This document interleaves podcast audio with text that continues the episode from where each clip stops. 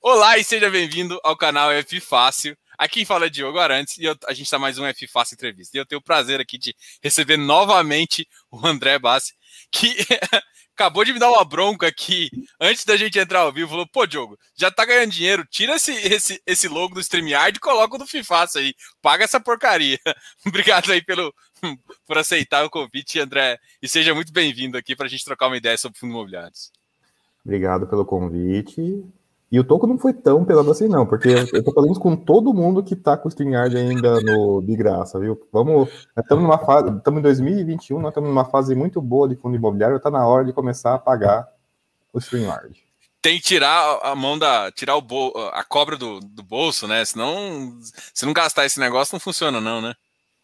Ah, tem bastante provento aí pagando bem, então tem, tem como sim. Funcionar, funciona, né? Mas só deixa um pouquinho mais bonitinho.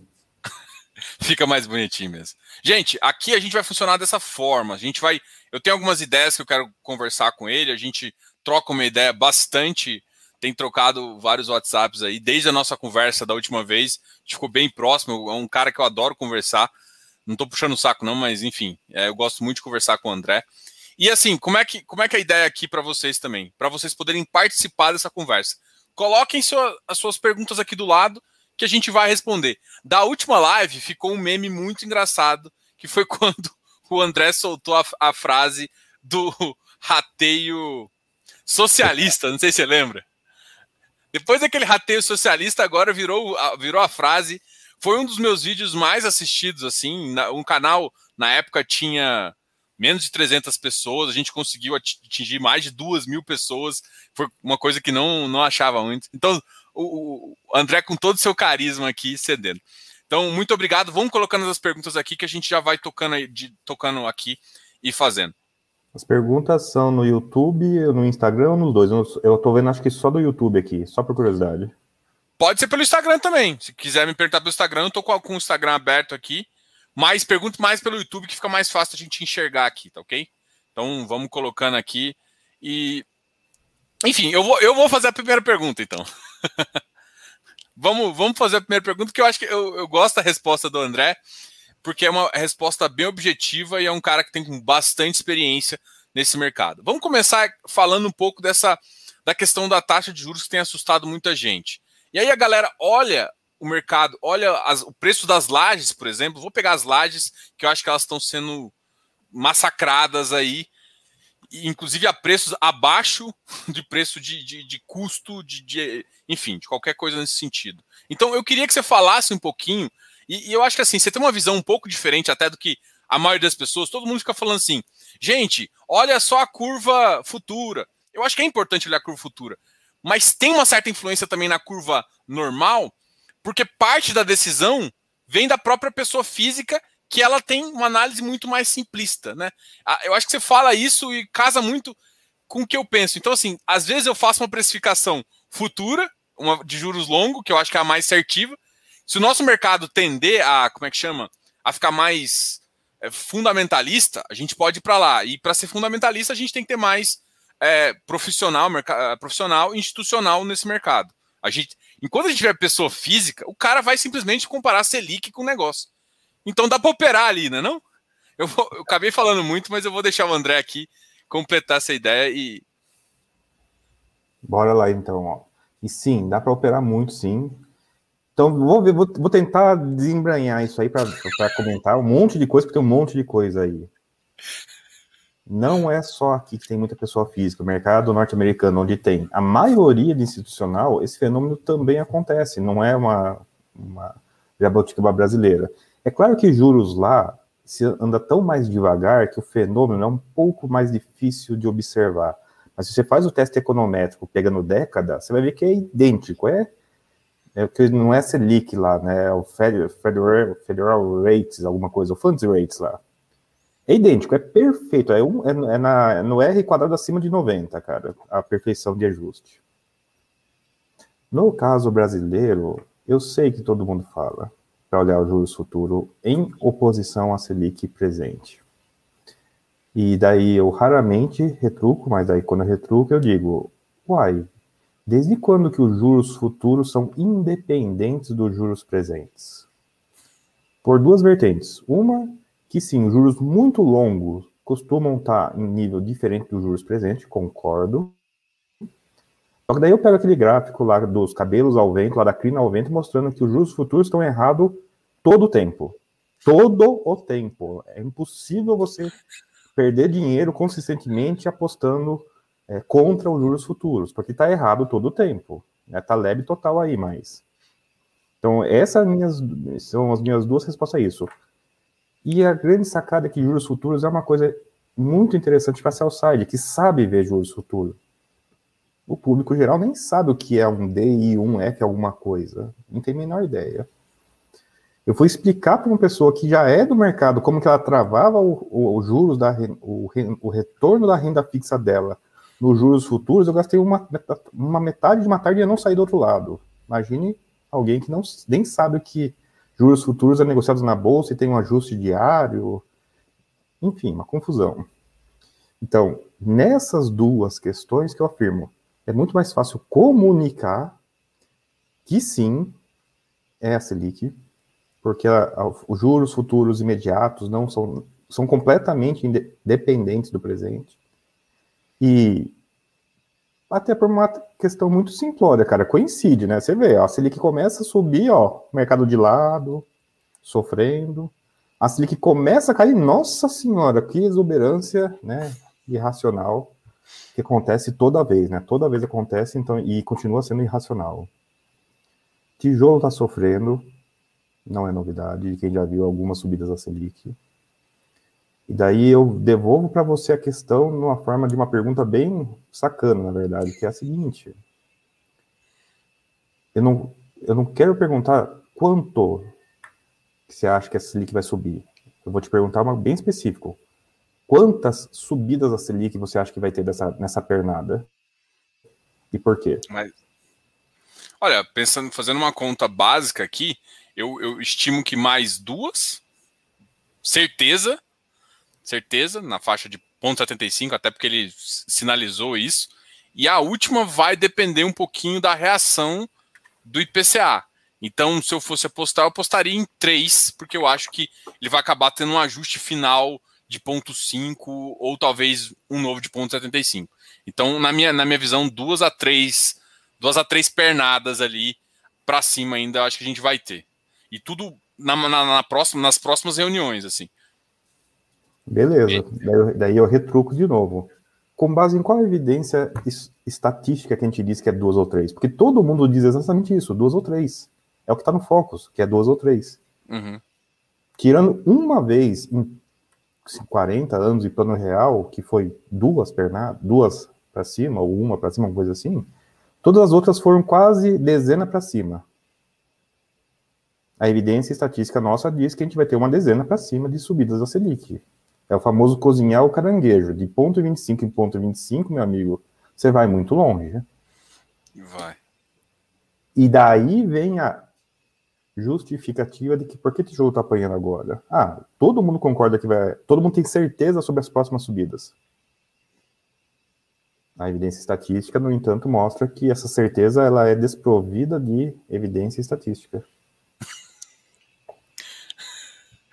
É, isso é verdade. Assim, o que eu acho que todo mundo fica pensando, e é, pelo menos é, é com isso que eu tenho uma, uma informação até bem positiva, é que uh, os juros entre 6 e 4,5, que foi ali 2019, né? 2019 ele começou com 6 e chegou até 4,5 ali no final, foi quando os, os fundos imobiliários bombaram assim. Nesse patamar de juros, a gente tem, a gente consegue captar muita a gente tem uma, uma certa captação de, de, de, recurso e a gente consegue meio controlar a inflação. E, e se o, e a inflação no patamar de subida que ela consegue, eu fico imaginando que é, isso seria bom para o mercado imobiliário real e ajudaria também os fundos imobiliários. Então, assim, talvez, talvez aí eu concordo com você que é uma coisa bem engraçada, né? O ser humano ele tende a ancorar num ponto posterior onde ele fica onde ele acha que é positivo. Então, aonde que a gente ancora no, nossos juros? Eu acho que todo mundo está fazendo isso. A gente ancora ali no começo de 2019 a, até 2020, que foi entre 6 e 4,5, onde a gente teve uma prosperidade bem positiva, onde o mercado começou a acelerar e a gente meio que achou um ponto de equilíbrio interessante. Né? A gente estava muito a favor do que o Banco Central estava fazendo. Então, assim, o que, eu, o que eu tenho essa visão é que a gente, a gente tem sempre esses efeitos, né? A gente, você vai começar a estudar, você vai ver que, tipo, viés de, de confirmação, ancoragem, vários dessas. Uh, eu, eu, eu, esqueci o nome da palavra aqui. Várias dessas técnicas de, de uh, psicológicas de, de, desenvolvimento, quando você vai estudar isso, você vê que a gente acaba sendo sempre com um, um viés. Né? E para mim, esse tipo de viés é um viés que complica um pouquinho. Mas realmente eu acho que a gente fica ancorando um pouco nisso e faz projeções com base nisso. E a gente acaba meio que operando essa, essa visão. Que é um viés novo para acrescentar nesse pacote aí? Otimização. Nós somos agentes otimizantes, né? Somos a raça humana em geral. O problema aí é que a otimização em si é perigosa, né? A gente vai afunilando a otimização se ela segue sem nenhuma acréscimo de aleatoriedade, né? Se você faz algum outro estudo por fora da caixinha e tal, a gente vai otimizando para o que a gente vê, a gente vai otimizando para o que a gente está ao alcance, né, do, da mão, do entendimento. Então, daí, é nessa hora que precisa dar um pouquinho, um passo para trás, uma abstração, para poder ver evidências históricas não locais, aquela informação que não está exatamente na frente de todo mundo, que não está no papo do café, para daí sim conseguir evitar o problema de otimizar, né, o overfitting, né, você otimizar tanto que você chega na resposta que todo mundo está chegando, que não necessariamente é a certa. Dá para falar disso aí por causa da crise, o pessoal que ficou preocupado com explodir, o pessoal que está preocupado agora com crédito imobiliário em relação a março. Como que alguém está preocupado agora com crédito imobiliário em relação a março do ano passado? É uma coisa que me espanta, por exemplo, pessoalmente, e coisas desse tipo.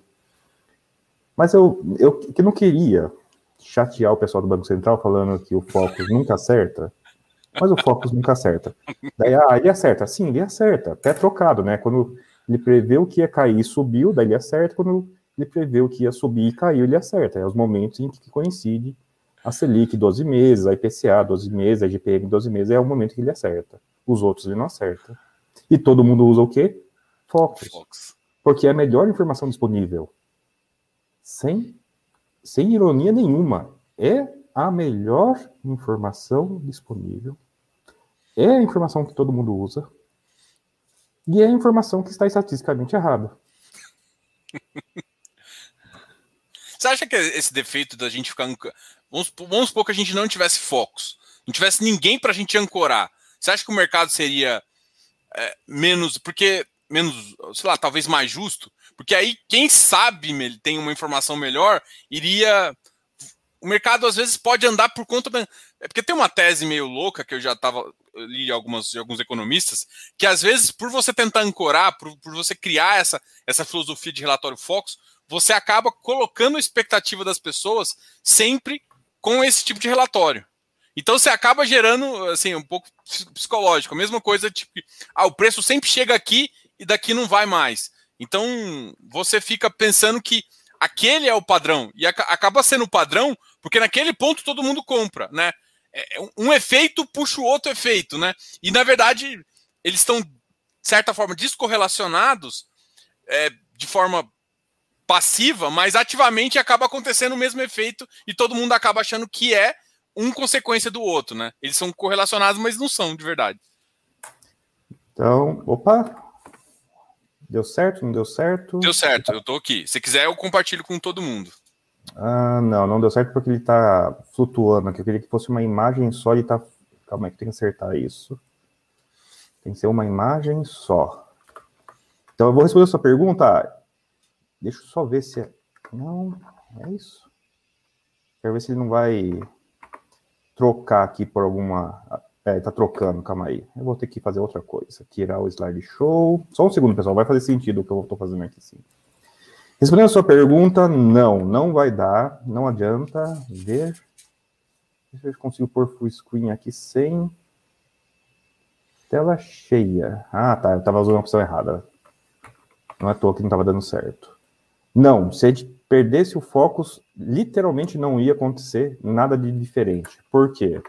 Agora eu peço que você libere essa tela aqui para poder explicar com base no visual, né? Falar é muito difícil de captar.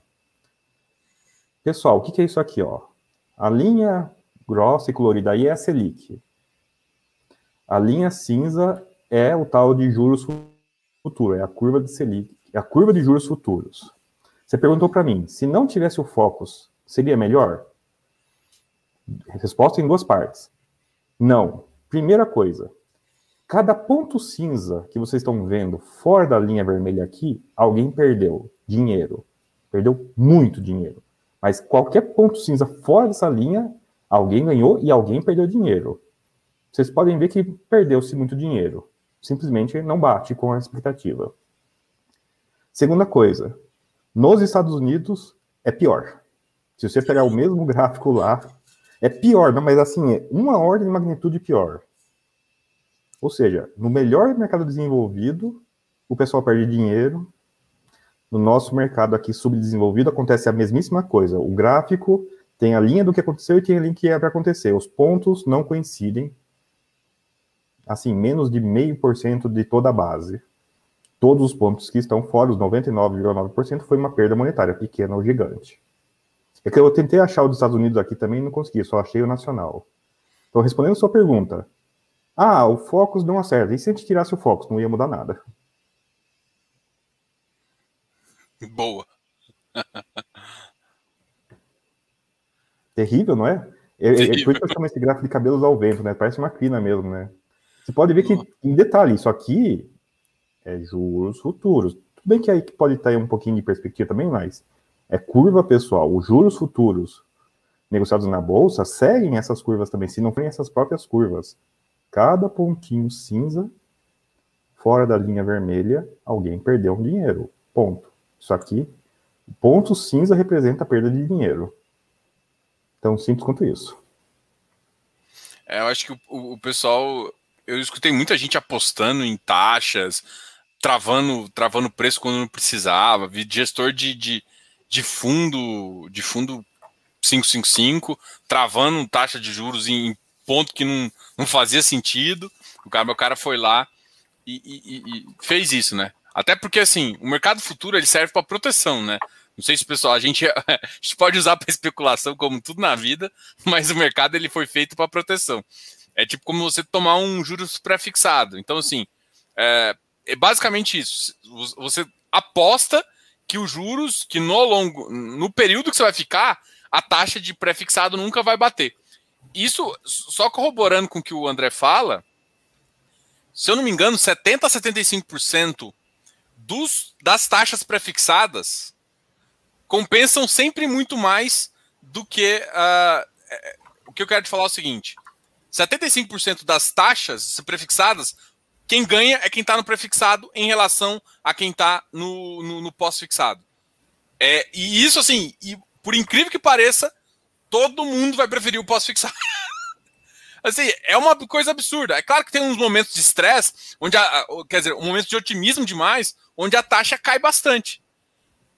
Mas de qualquer coisa, no longo prazo, se você for olhar as taxas de vencimento, se você sempre, se você sempre ir lá no prefixado, de 4, 5 anos, cara, quase a 70, se eu não me engano, é 72%, você vai ganhar mais. é absurdamente. E, e, as pessoas preferem ainda analisar e pegar o pós-fixado para fazer. E quando você fala assim, por exemplo, uma, das carteiras que tem, tem peça pré-fixada, acabei de falar, voltando para o FI aqui, é o REC, o REC-R, né? E, e, muita gente acha um absurdo, assim. E a visão, a visão do, do, do, do Moisés, quando eu troquei, Moisés, quando eu troquei uma ideia com ele, ele falou, cara, acima de 10%, com essa taxa que tá, eu tomo com um duration de 5, sorrindo. Eu acho que teve um, um fundo, eu acho que, que, que tá no RVBI, alguns fundos, até no Hectare, Alan, é, ele, eu, não sei se é o fundo da Direcional, é Lave, não sei se sabe qual que eu tô falando? Que o pessoal Nossa, ancorou ele. Que o pessoal ancorou ele. Deixa eu ver se eu acho ele aqui. Ah, eu tô com, com, a, com a planilha aberta. Por que, que eu tô falando? Porque o pessoal ancorou que é, é basicamente o, o mercado imobiliário tomando juros prefixados, porque eles dão uma garantia de renda. Né? Que aí vários players começaram a utilizar ele. O que eu tô falando é que a gente ainda no mercado de FII tem pouco prefixado. Você não acha isso? É, é uma visão que eu tenho. Eu acho que sim, tomando um cuidado apenas, que é o seguinte, se quiser compartilhar aí essa aqui. Vou compartilhar. Pré-fixado curto, tá? Não pode sim. ser um pré-fixado muito longo. Duration 4 a 5 de... anos, 4 a 5 anos, essa é a visão. É. Um duration de 4, vai. Um duration de 5, infelizmente o Brasil não sei se é tão estável assim para um duration de 5, tá? Os erros é, da duration, curva... tá. Eu, eu fiquei, tá certo. Duration, duration. Duration e investimento eu sei que são, em alguns Diferentes. casos, são iguais, mas não nesse caso. Porque no Brasil, dois anos é muito tempo, em termos de juros, diferente de alguns outros países. Mas aqui, ó, um exemplo aqui para mostrar para vocês que o problema lá fora chega a ser pior do que aqui tá? Isso aqui é mesma, mesma história, ó. Cada pontinho desse que não está na linha azul, só que aqui não é juros, tá? Aqui é inflação, é um gráfico levemente diferente. Mas lá fora tem negociação de cupom de inflação, como aqui também, só que não, ninguém olha para isso porque tem pouca liquidez mais. Cada pontinho preto aí fora da linha azul foi muito dinheiro pela latrina. Foi alguém perdeu dinheiro aí, não foi pouco. O interessante, que eu gosto de focar bem, é tanto dinheiro perdido, mas se as previsões fossem certas, como que esse gráfico seria? Os pontinhos pretos cairiam na linha azul. Pergunta: os pontinhos pretos estão caindo na linha azul? Não. Resposta: dois ou três meses, sim. Os, o resto da curva que chega a ter dois anos para frente, nada. Que diabo de previsão com dinheiro envolvido que é essa?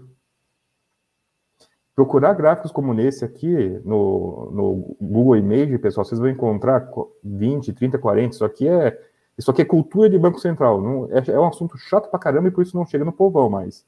Só procurar sobre inflação, wrong, perspectiva, juros futuros, wrong, vocês vão encontrar esse tipo de coisa aí, publicado inclusive por instituições do mercado e pelos próprios bancos central. Eu trouxe primeiro o gráfico brasileiro para mostrar para vocês que não é uma que é uma coisa difícil de acreditar, mas se, se a gente pega no nosso é mais fácil, né? A famosa síndrome de vira-lata, e daí sim, né?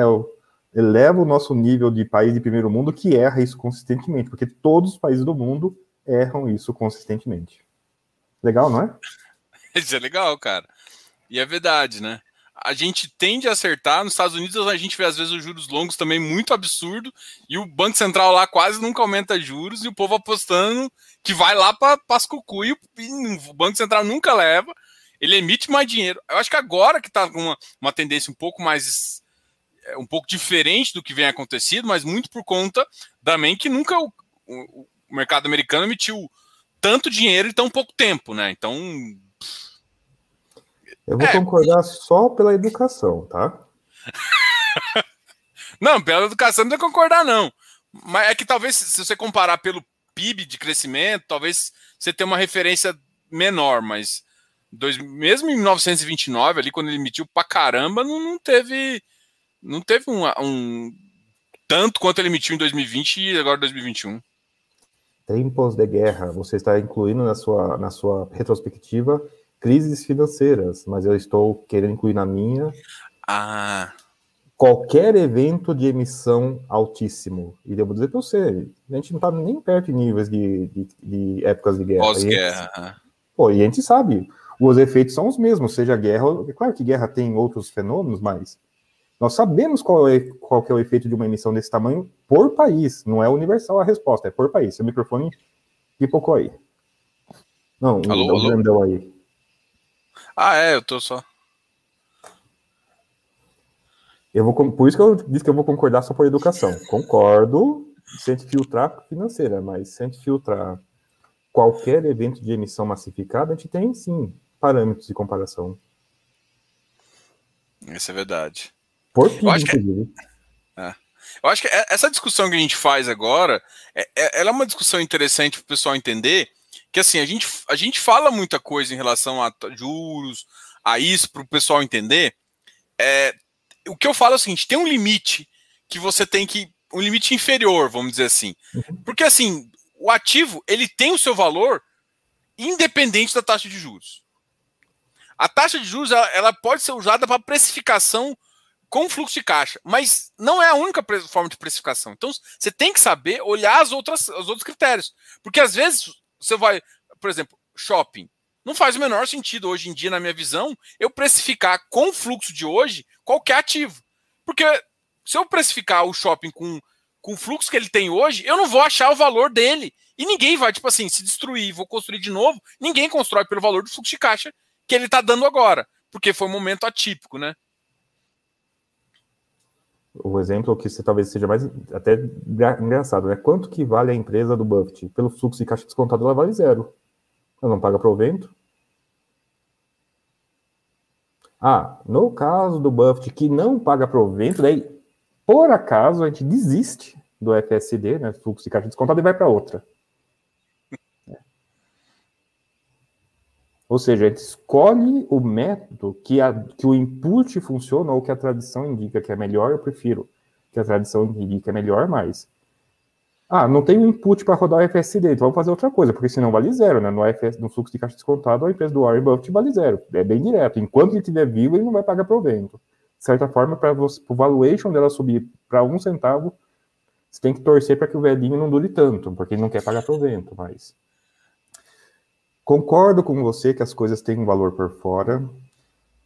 Concordo com você que não deve, não deve se olhar o FSD a ferro e fogo, mas tem gente que faz e tudo bem.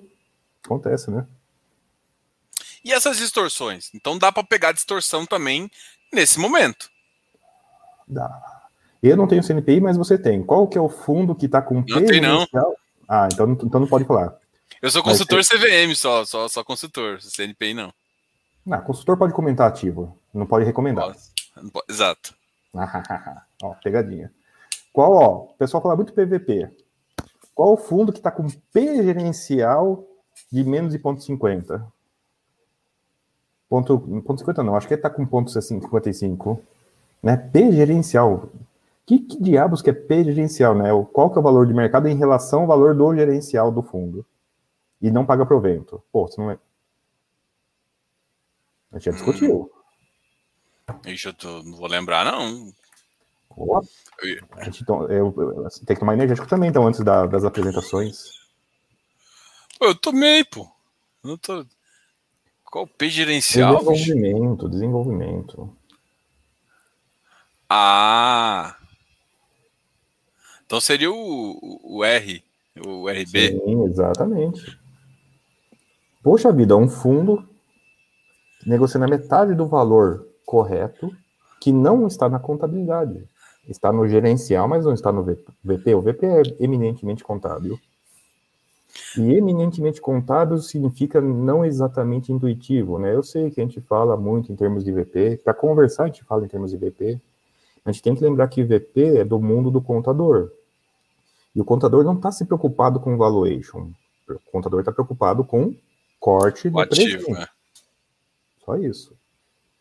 E por isso tem um monte de coisas não intuitivas, por isso que não deve se usar tanto o VPI e tal, mas por que diabos eu vou me preocupar com laje que está perto do preço, perto do preço de reconstrução, se consigo comprar fundos que vão dobrar tudo mais igual de preço em um ano, ano e meio? Talvez mais, né? Que o pessoal, quando, quando, quando começa a pagar provento, fundo de desenvolvimento ainda dispara, muito acima do VP, muito acima do gerencial. Disparar acima do VP no desenvolvimento, tudo bem. Disparar acima do gerencial, daí não, né? É, isso, isso é um detalhe interessante, né? Até a gente está comentando desse ativo, ele tem, ele tem quase que um, um, par ali da própria RB, que é 476, né? E o par dele da 476 tá com. Aí você vai comparar os outros e fala: peraí, os ativos é, é, é o mesmo, você fala assim, mas por quê? Eu, a gente conversou um pouco com. Acho que eu conversei isso com, com, com, com o gestor também, ele olhou e falou assim: é, realmente isso não faz o menor sentido aí, não. Público diferente, né? O público de 476 é um pouquinho menos propenso a precificar pelo rendimento aparente ou pela falta de rendimento aparente. E o público geral não, vai no rendimento aparente ou na falta de rendimento aparente e mete o preço que, que é, é, um, é um encontro de ideias, é demanda e demanda e, e oferta aí, né? Não tem jeito. Um ativo que não paga provento não tem apelo nenhum para a pessoa física e qualquer uma pessoa que por precisar vender por qualquer razão vai ter que baixar o preço até encontrar comprador, não tem jeito. Ó, o RBIR, né? P gerencial abaixo. RBDS, que é uma ou duas gerações anterior. P gerencial acima. Por quê? Porque pagou, nem paga, faz um tempão que a RBDS não paga provento, e mesmo assim, você vai ver o, contábil, o mercado está aqui, o contábil está aqui, o gerencial está aqui.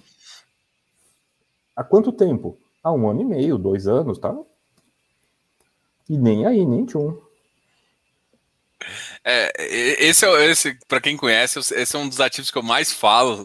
O EVIR é um dos ativos aí que eu acho que é bem interessante aí. É, tem uma proposta bem legal que realmente. O, o, que ele. Não sei se o pessoal já viu a, a, esse ativo. Se você for olhar o VP que sai no informe, que é o que ele está falando que é o, que é o contábil, é um. Quando você olha no relatório, eles já colocam, tipo, como se eles acruassem já parte do que eles já investiram e o que a S. É como se eles já colocassem mais ou menos a equivalência patrimonial. Só que a equivalência patrimonial, não de fato, porque seria contábil, é, ele, ele, ele consegue colocar como se fosse uma equivalência gerencial ainda antes. Porque não é a contábil ainda, porque a contábil ainda não aconteceu, porque você não começou a fazer venda. Então, tem um certo fluxo que você pode imaginar que, a, que aquela SPE vale um pouco mais e, e por isso tem um, um, pouco de valor gerencial. Então, realmente, realmente é ter isso. Sim, ó, ou explicando de quantos termos, né? O contábil se preocupa com percentual of completion. Não adianta eu estar tá vendendo o imóvel pelo dobro se a obra está parada. e não vale nada na contabilidade. Eu já vendi o prédio todo, já vendi, pelo dobro que ele vai custar. Na contabilidade ele não vale um centavo a mais, porque o percentual of completion não andou nada. O gerencial não, o gerencial não tem essa restrição, cara. Não, eu vendi pelo dobro do custo e o custo é esse, então ele vale isso aqui no gerencial. No, na, na planilha do gestor, vale o dobro do que vale no contábil quando a obra não andou. Conforme a obra for andando, o contábil vai subir, mas o gerencial pode não subir, ou como está acontecendo no, no fundo mais em fim de carreira, até que começa a cair. O gerencial às vezes cai. Nossa, estou vendendo os imóveis no prejuízo a contabilidade às vezes vai, por, vai atrás, né? Ela está aqui enquanto que o gerencial está para baixo. Pode acontecer também. Eles é. discordam para cima e para baixo. É, o que o pessoal tem que entender é que quando a gente está no desenvolvimento, existe um negócio muito importante que é a velocidade de venda. A velocidade de venda, ela vai dizer um pouco se isso sendo acelerado ou sendo desacelerado, é, ela dá esse up ou down em relação ao contábil, vai subir ou vai descer. Então, assim, você está com o contábil aqui e o gerencial aqui. O gerencial ele vai seguir muito mais esse up and down, dependendo. Ó, o mercado está pior, ele vai deixar ele vai pro, propor uma, um valor um pouco menor. E é, é, mais ou menos isso. Por isso que você gera esse, esse aceleração da aceleração. Eu, eu, acho que assim, o, o Bach aqui eu acho que é um dos caras, primeiro, que troquei uma ideia e que, putz, é, confiantemente adora fundo de desenvolvimento, mas o fundo, o, vou chamar de raiz, né? Não é os Nutelinha, não. É o raiz, o que não dá yield nenhum que você investe pensando que o sistema vai te dar. Eu vou fazer uma conta de empresário. Como é que o pessoal investia assim? É, não sei nem se faz isso, né? O, pessoal de terra mesmo. O que ele fala assim? O cara vai fazer uma permuta, faz assim, eu quero assim, eu quero o dobro em cinco anos. É mais ou menos isso, em 5, 7 anos. Então, é uma tira ali de 18 a 22%, se você por matemático dá mais ou menos isso, então o cara assim, ah, eu entrei com 100 reais, uma cota de 100 reais, juntando todo o meu final, eu vou receber mais ou menos 220, 220, 210. Aí você pega um RBIR, fazendo essa mesma conta, vou receber os 220, mas você não vai ter que mais botar 100 reais, você vai botar 74. Aí você vai ver a TIR, que era 18 a 22, indo lá para casa dos 30. Mas ninguém vê isso não, Bach. Eu sei que não. Quem que lê relatório gerencial, né? A minha, minha cruz autoimposta, né? Pessoal, o que precisa fazer para investir bem? Leia relatório gerencial, leia relatório gerencial, leia relatório gerencial. Não, o, o pessoal não sabe aqui, mas eu dei uma gafe com você hoje, né? Hoje eu, hum. a, a, gente tava trocando uma ideia aqui antes, eu fiz uma gafe. A gente falou de um ativo que a gente tinha trocado uma ideia. Eu vou até falar ele aqui. É o HGIC, né? A gente já tava trocando ideia sobre ele. Eu, eu, no prospecto, eles colocaram o que, que eles estavam comprando. E a minha análise foi com base nisso. Só que eu esqueci, eu, na verdade, eu não vi o relatório gerencial. Aí o Bach falou, ué, Diogo, relatório. Já tem dois relatórios gerenciais, você não viu nenhum. E eu falei, Ih. Falei, olha, isso acontece até com as melhores famílias. Acontece. E é um ativo que eu tinha, eu tinha. eu normalmente eu, eu, eu, compro um pouco do ativo e depois eu vou aumentando a posição à medida que eu vou vendo o relatório e vou sentindo mais confiança. Eu sempre tomo essa. É, essa decisão é minha, tá, gente? Eu tô. Assim, como quando eu vou comprar um ativo, eu penso, eu olho pro ativo, entro, faço um estudo, principalmente quando ele está começando, eu gosto de comprar, às vezes, alguns ativos do começo, que faz sentido. Eu compro com base no, no que eu vi de prospecto, no que vai. Depois, quando, quando ele monta a carteira eu vou melhorando a posição, e quando chegar no final, eu falo assim, cara, agora que todo mundo enxerga o yield, aí, aí é hora de sair um pouquinho, porque aí o mercado já precificou no preço certo, eu vou atrás de outro. E é assim que faz dinheiro. Eu, sim, pelo menos eu acho que faz assim. O que, que você acha, André? Idem, idem, idem. Eu entrei, imagina, o Hectare começou a negociar um dia lá, era uma segunda-feira que ele começou a negociar. Eu tava comprando lá mil e reais, mil e trinta reais, não sei, a cota era base mil na época, algum valor 1. assim. 1.100, chegou a 1.100 no começo. Nossa, tão rápido assim? Não, não lembro. Foi, foi 10%, foi 10% no primeiro dia. Ah, mas então eu consegui antes, antes disso aí. Com base no quê? Mas com base no quê, né? Imagina, o fundo tá negociando naquele dia, não, não passou para IPO, não tinha prospecto, aquele bonitão, não. Ele tinha o prospecto de listagem, que é parecido com esse do HGIC, inclusive. O prospecto de listagem listava os ativos. Poxa, compra a gente fala tanto de ler relatório gerencial que às vezes o pessoal leva ao pé da letra, né? Não, vou ler relatório gerencial e mais nada. O prospecto de listagem, no caso do HGIC, no seu caso, hectare no meu caso, permitiu comprar o ativo no primeiro dia de negociação sem prospecto de verdade, sem relatório, sem nada. Deu para ter essa noção de qual que era a natureza do fundo, qual que era o jeitão do fundo, com base em um documento que nem um documento oficioso, né, aspas, chato de ler, mas é um documento que tinha informações que era o que é necessário para operar o ativo ou não. Então, sim, eu concordo. Olha só, o HF de não ter o relatório, paciência, mas você conseguiu a informação que você precisava, que era ter noção do ativo, um. Dois, para ver se ele encaixava na sua carteira, daí sim operar ou não com base nessas duas informações. Mas que tem relatório gerencial? Tem. Eu já li dois. Eu tenho aquela mania de ler e anotar, né? Eu sei que não, eu sei, essa foi a minha gafe, galera. Essa daí realmente eu, eu confesso, eu confesso que eu deu, deu, uma, deu uma ratinha aí e não, não, não li esse relatório gerencial ainda. Até vai ficar meu dever de casa aí. Eu até conversei com muita gente sobre o ativo que eu achava interessante, há mais ou menos quando eu entrei, o pessoal do Close Friends que eu tenho, e aí eu falei, cara, espera aí que eu vou esperar até para colocar no, no, no na, tipo, é, no que eu faço, eu espero um tempo até para ver se realmente o mercado está aceitando o ativo e tudo mais. Inclusive, acho que ele começou a subir tem um pouquinho de tempo. Não, só se saiu aquela ordem infinita gigante que estava lá, né? Ele está mais. Está fazendo igual o Tegar fazia, né? Ele compra a cota internamente e dá saída devagarzinho no secundário. É. Eles faziam. Acho que o pessoal nunca entendeu muito bem essa, essa, essa jogada lá do Tegar, não.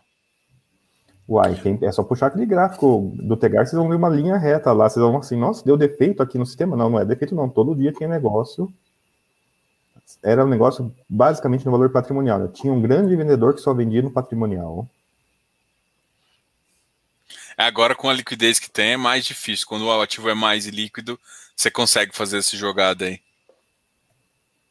Não, sim.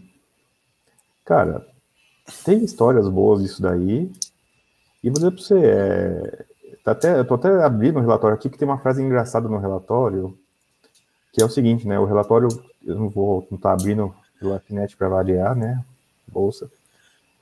Ele comemora o primeiro negócio, né? Nossa, consegui. Teve, o fundo negociou pela primeira vez na bolsa. É uma coisa que comemora, sim, uma coisa que, que se comemora, pessoal. Ter um ativo na bolsa é, uma, é um mérito incrivelmente gigante de, restrito, é um clube de menos de mil num, num país continental, uma coisa extremamente importante. E sim, o ativo negociou antes de ter relatório gerencial publicado na B3. Podia ser que ele tivesse relatório gerencial publicado por outras fontes, mas não deixa de ser um mérito o ativo negociar em razão, em, em, voluntariamente sem ter relatório gerencial. É impressionante.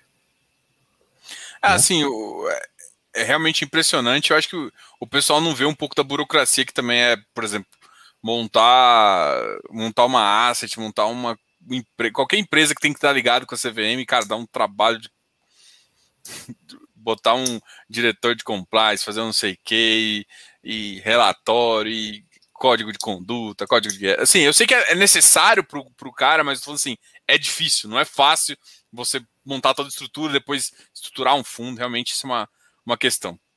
Eu, eu vou fazer uma pergunta aqui, aproveitando que o pessoal está fazendo, eu vou aproveitar uma pergunta aqui, que eu acho que essa aqui é bem malandra, tá? Manda ver. Por que vocês acham que a Mogno e a Capitânia desistiram de liquidar o fundo Santander? Foi surpresa para mim. Eu achava que eles iam encarar a briga. Deve ter tido alguma discussão lá de, de intimidação, ou talvez mesmo de outro negócio. Mas é uma coisa que o pessoal comentou em fóruns que eu tive que dar o, o tirei o chapéu, que eu mesmo não lembrava. Né? Em outras situações, Capitânia foi duas vezes atrás do fundo, né? não foi uma vez atrás do fundo. Não seria novidade, então, ele desistir para voltar. Hum. Entendi. Né? Aperta para ver onde que aperta e depois vai, vai de verdade. É, eu, eu, tinha, eu tinha achado que eles tinham sido muito firme na entrada, até porque eu tinha trocado uma ideia com o Daniel, acho que um dia antes da, do anúncio e tal. Não, ele não, não me falou isso, tá? Pra deixar bem claro que ele não me falou nada de extra, assim, mas eu troquei uma ideia. Inclusive na, na live, ele dá a entender que pode ser feito o que ele fez, que, que foi justamente o tipo. Eles só não poderiam bidar na compra ele pode chamar a Assembleia, pode fazer tudo, ele só teria conflito se ele quisesse bidar na, no, nos ativos de crise, se ele quisesse fazer uma oferta por isso. Mas ele, ele não fazendo oferta, saindo para um outro fundo, isso é possível e totalmente factível. E assim, o que eu, o que eu acho, eu acho que, que teve Santander na jogada. O Santander. Santander não é, não, é, não é fraco no Brasil, né? Você vê isso porque quando ele, que ele fez com a Rio Bravo. Ele pintou a Rio Bravo de gato sapato ali e fez o que quiser. Eu acho que quando tentaram fazer isso com ele, eu acho que ele começou. Porque ele, eles têm pluralidade de mercado e tem players grandes que estão provavelmente em alguma outra casa. Então, eles devem ter chutado o balde e falado assim, vocês querem mesmo brincar comigo? Eu acho que o pessoal deu uma para trás para não perder mais negócio. Eu, eu, assim, a impressão que eu tenho é essa. Porque foi um negócio do caramba, ia ser um, um rendimento. Assim, eu fiz a conta, cara dos preços ali, é um rendimento assim que, tipo, ia botar os dois fundos lá em cima. Fazer ele muito mais sentido que muito outro fundo FOF aí. Ia pegar o Mogno, por exemplo, quem pegasse ele no preço que pegou, ia levar ele para lá, vai, ia ficar acima do valor patrimonial, e bastante, na minha conta, né? Então, assim, faria muito sentido, seria uma das maiores jogadas dos caras. E assim, por que que desistiram? Para mim, teve, teve alguém brincando aí com a sorte. Santander mostrou mais uma vez a carinha. Eu sei, é essa é a minha opinião, tá? Essa é minha. Sim, sim. Ó, oh, oh, tem o pessoal falando assim, ah, fundo de desenvolvimento raiz, então mérito e Tegar ficaram tristes, mais ou menos. Eu que para mim foi novidade. Nossa, um fundo de desenvolvimento que não é de prazo, né? O mérito foi o primeiro, depois veio o próprio Tegar também. Tegar. Foi uma surpresa. Agora tem, né? Agora já é mais comum fundo de desenvolvimento ou com risco de desenvolvimento, pelo menos que não tem prazo. Mas isso era, chegou a ser novidade naquela época lá. Tem coisas que a gente hoje acha que é normal, mas veio depois, né? Não tem jeito. Então, o fundo que eu estava querendo comentar é o LSPA do Grupo Leste, que é um que é um fundo de desenvolvimento que o pessoal tá que o RVBI também ajudou a ancorar. Ele é um fundo que é mais ou menos desenvolvimento, só que ele é um fundo de desenvolvimento residencial, só que ele garante um yield. É como se ele fosse. Ele é basicamente um prefixado. Ele tem uma estrutura de crédito prefixada e assim, não existe garantia de fa. Quer dizer, desculpa, existe uma garantia, se eu não me engano, do, da direcional da, da construtora. Ou seja, tem uma garantia excepcional da construtora com um crédito pré-fixado numa estrutura de capital onde você, na verdade, você pode, inclusive, tirar um ganho mais interessante. Inclusive, é, são, é o segundo fundo que eu vejo com esse, com esse fundo. Eu achei bem legal a estrutura, eu achei bem inovadora. Só que assim, todo quem ancorou esse fundo foi só institucional. Não tem player normal. Isso é uma bosta, né? Assim, uma bosta não. É bom porque justifica você ter uns FOFs, mas, por exemplo, pra, pra gente que gosta de tomar esse tipo de risco, é ruim. porque eu tomaria fácil. então eu tenho uma péssima notícia para você, viu? Diga. O público geral tem a vaga perspectiva né, que o que chega para ele é taxa mais baixa, taxa exprimida, o que passou pela mão de todo mundo e ninguém quis. E você também comenta isso porque você Realmente já trabalhou na área, então você tem a noção. Vai vir uma reforma de emissões aí, 476 400. O pessoal está falando que vai acabar com a emissão 476. Lamento dizer que é o contrário, vai acabar com a emissão 400. Não vai ter mais essa suspeita geral que o que chega é o retorno mais baixo, é o que ninguém quis, vai ser por duas modificações técnicas, detalhezinhos. Elas vão tornar as, quatro, as 476 vão continuar existindo sem sigilo e sem a restrição de 75 slots, né? 75, 50 slots. E, cara, tirando, tira o sigilo, você pode avisar oh, todo mundo que é profissional ou qualificado, vem aqui comigo. Não tem mais o sigilo, vai ter publicidade de emissão 476. Emissão 476 com publicidade e sem restrição de slot. Acabou a emissão 400, cara. Você vai chegar na 400 aquilo que ninguém quis mesmo. E é provável que um monte de gente com um pouquinho mais de patrimônio com a gente vai tomar isso aí. A gente não vai nem investir nessas coisas sabendo que elas existem, o que é pior. Eu ia, eu ia zoar, eu falei, cara, olha só, é, é, é, bom ser profissional nessa época, né? A vantagem é assim, a vantagem de, de você ser alguma coisa ser profissional e você ter relacionamento, gente. Então é importante ser. é duas coisas que eu falo assim. É, dá pra ter um relacionamento. Falo, pelo amor, reserva aqui, ó, eu tô aqui. Mas, mas realmente você vai ter que tomar muito alto. O cara não vai aceitar ticket aí de 300, vai aceitar só ticket grande também, né? Essa é uma, é uma porcaria. Não, sim, mas é, é por tirar o, a restrição de slot, em teoria ele diminuiria o ticket, porque elimina o problema do ticket alto. Só que de você tirar a, o sigilo e trocar por publicidade, o relacionamento diminui. Então vai ter muito mais gente sabendo, com bolsos maiores, e tirando a gente. A restrição de slot é, desaparece, mas a restrição de sigilo, que também desaparece, elimina basicamente todo mundo de bolso pequeno. Mas você está como investidor profissional, não está não, Bach? Qualificado. Profissional eu vou conseguir agora, se as provas do CEA voltarem, daí eu vou resolver esse problema. É. Legal. Aí você vai, vai registrar essas bagaças assim? Ah, eu não tenho muita paciência para essas coisas, não. Eu sei que o CEA permitiria trabalhar, inclusive é um trabalho que eu gosto, um a um eu prefiro do que, é, do que é, varejo. Mas não, para você ser considerado profissional, você só precisa ter o certificado, não precisa registrar. Pegadinha. O pessoal acha que tem que registrar e não tem. É porque quando eu lembro na época que eu olhei para Ancor, para você ser qualificado, você precisava só passar na prova. Mas para você ser profissional, você tinha, no, na, no caso da Ancor, você tinha que. Mas no caso do CEA, eu acho que é, é, é diferente. No caso do CEA, CGA e CNPI, eu acho que só passar na prova você, você não precisa se, se pagar, pagar aquele, aquele valorzinho básico, não. E é uma coisa que o pessoal sempre reclama, ah, mas patrimônio não define inteligência. Não, mas prova define. Vocês que, que não querem ficar de escanteio, mais de escanteio ainda a partir do ano que vem, pelo menos o CEA ou o CGA, que é mais difícil, eu acho. CGA, CGA, estou estudando, é difícil.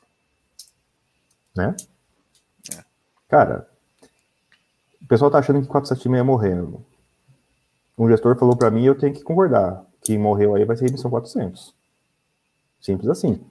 Os, os tomadores de 476 estão tomando as 476 antes da quebra de sigilo. Imagine depois da quebra do sigilo.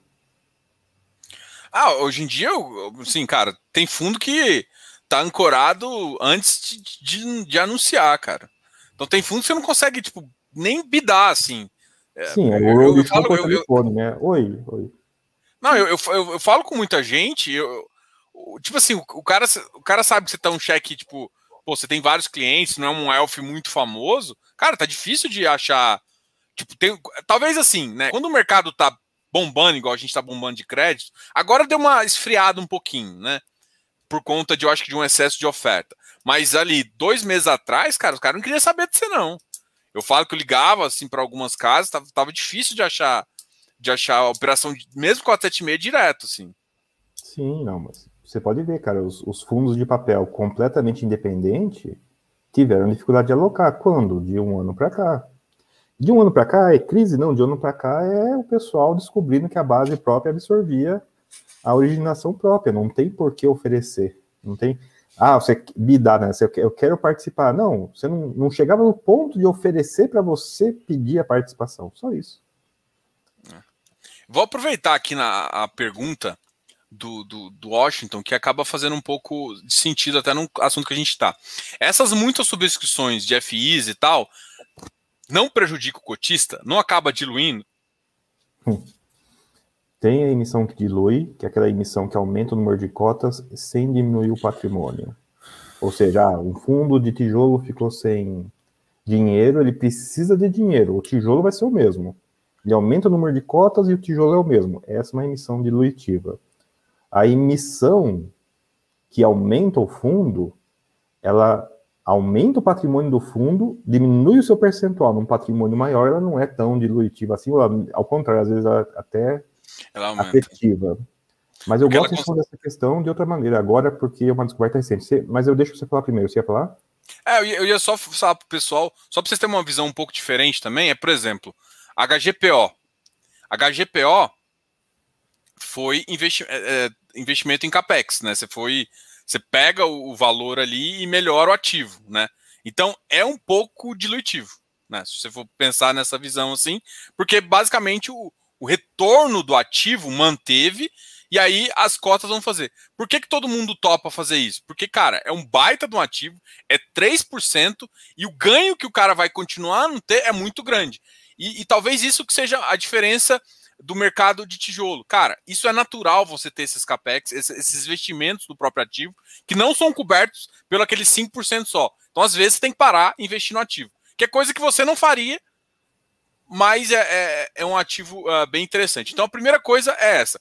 No papel, cara, no papel tem uma vantagem que às vezes, quando você continua comprando, dependendo do momento, você consegue aumentar, você fica mais próximo da curva real que está acontecendo no mercado. O que eu estou te falando? Se aumentou um tamanho e a operação agora está, por exemplo, na época ali de 2020, a operação, os créditos abriram a taxa.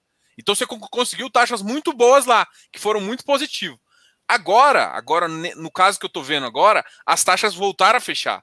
E isso é um pouco ruim, mas assim, não dando, você não acha que você vai ganhar em tudo não.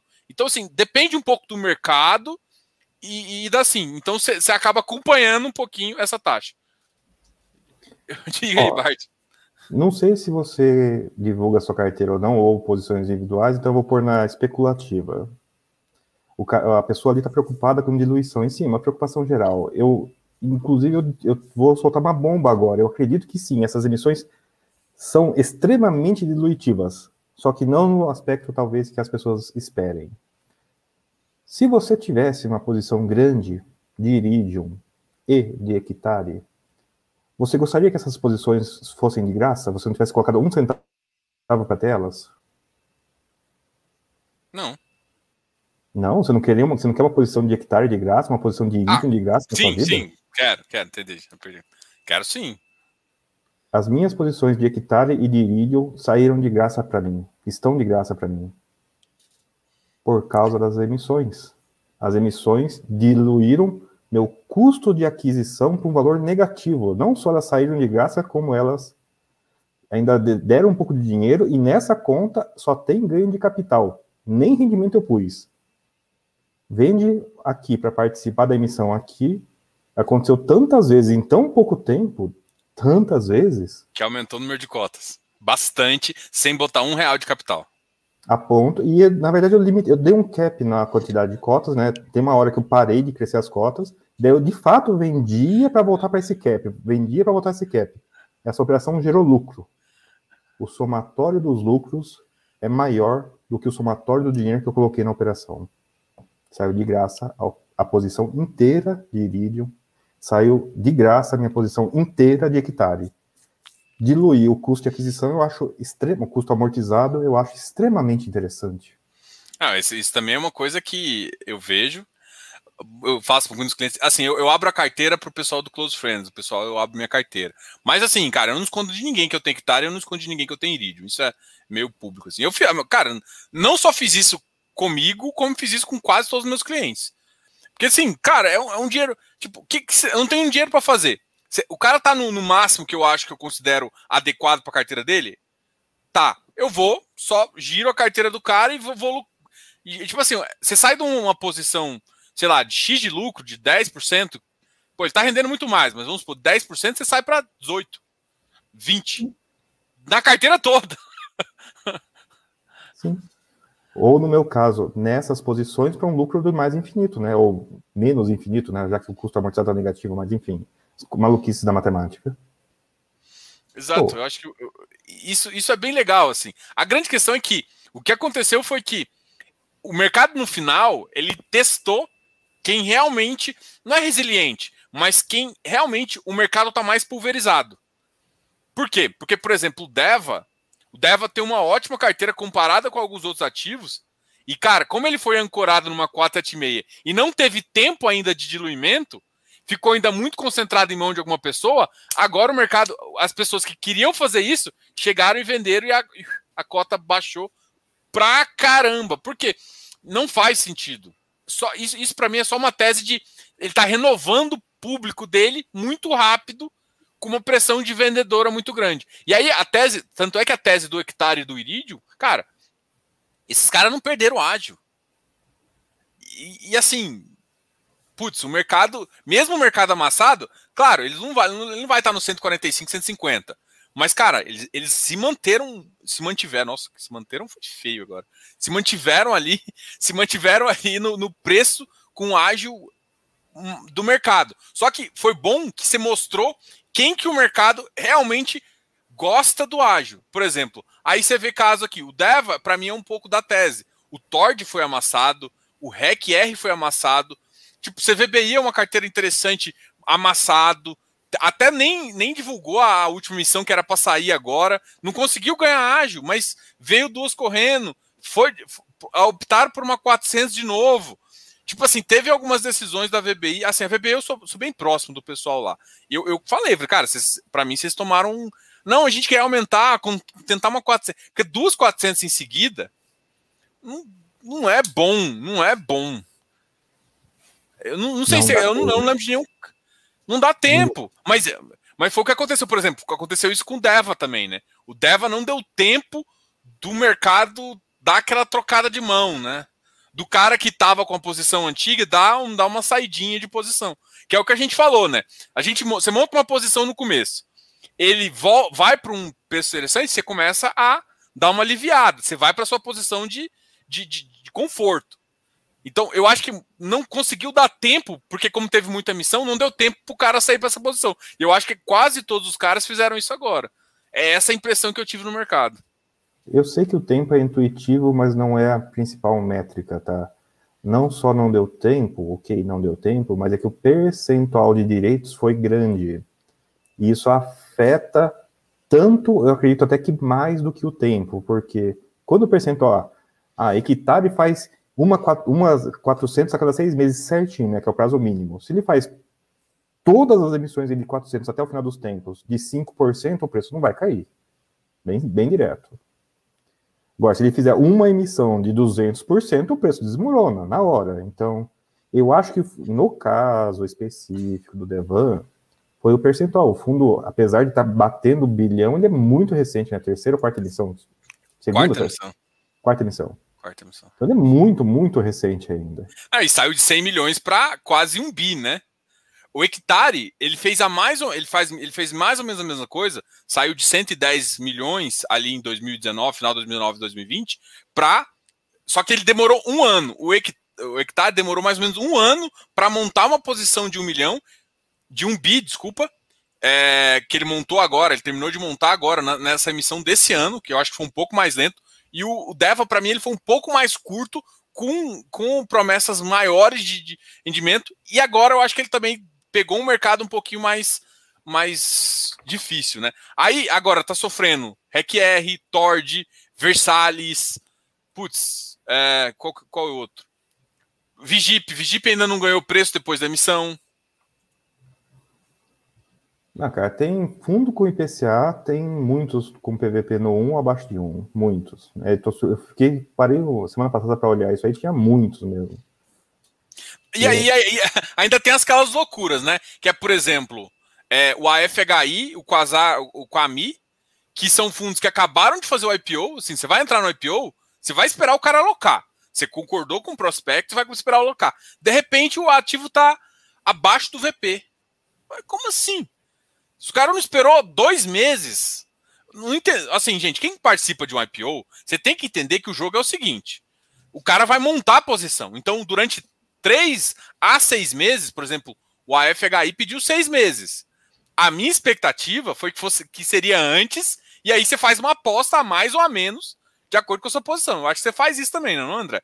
Você acha que o cara vai ser mais rápido que ele está prevendo? Você dá uma aceleradinha na sua montagem de posição. Se ele vai ser mais lento, e, e assim, você ajusta no mês a mês. Pô, ele já depois de um mês ele locou 50%, então fica mais fácil. Dois meses ele locou 80%, então você sabe também. Você vai controlando a sua posição de acordo com o que ele está montando. Porque aí você sabe mais ou menos quando vai ter o yield final e quanto vai ser.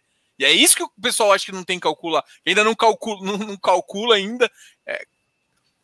Pessoal não lê relatório, como é que vai saber essas informações? Fala aí, relatório, não vou ficar com vergonha aqui, você tá me... Não, não, não, parou, parou com essa história aí. Mas falando sério, não. Pensa bem, ó, essas informações que você listou, onde elas estão?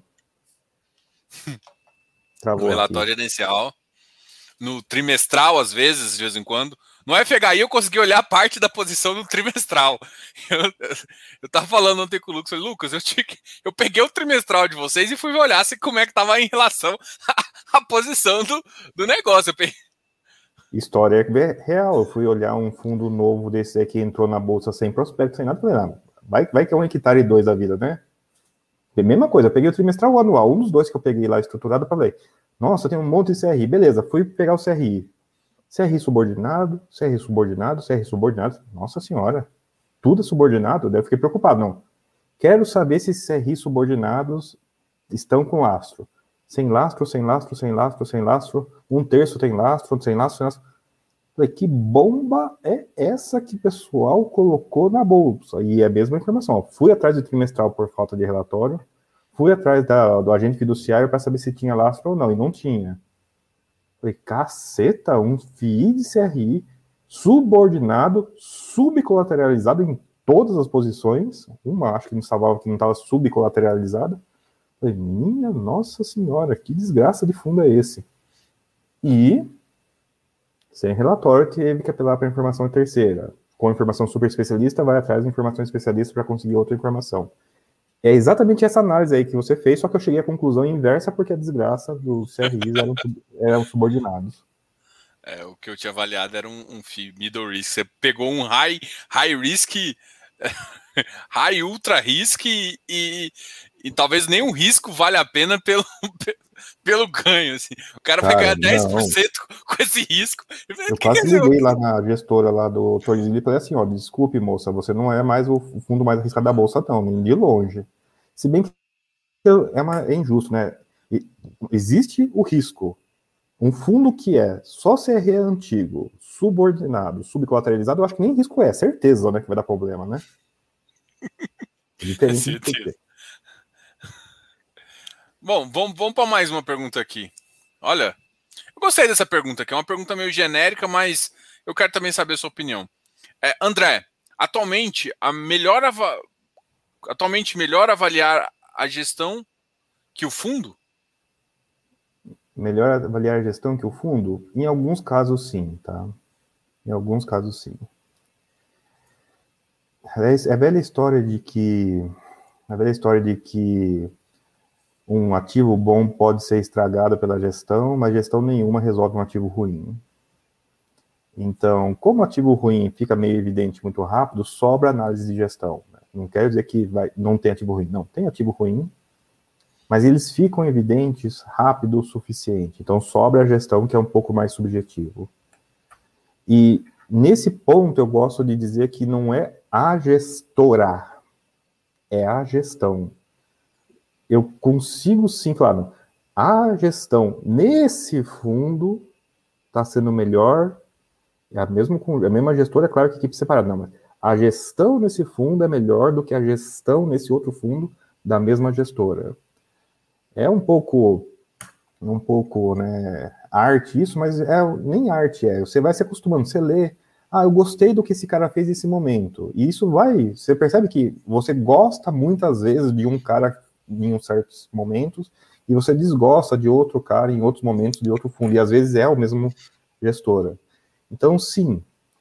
Como você avalia, a desgraça é muito simplória. É a métrica mais legal de todas. Você gosta ou você não gosta do que o gestor já fez, passado.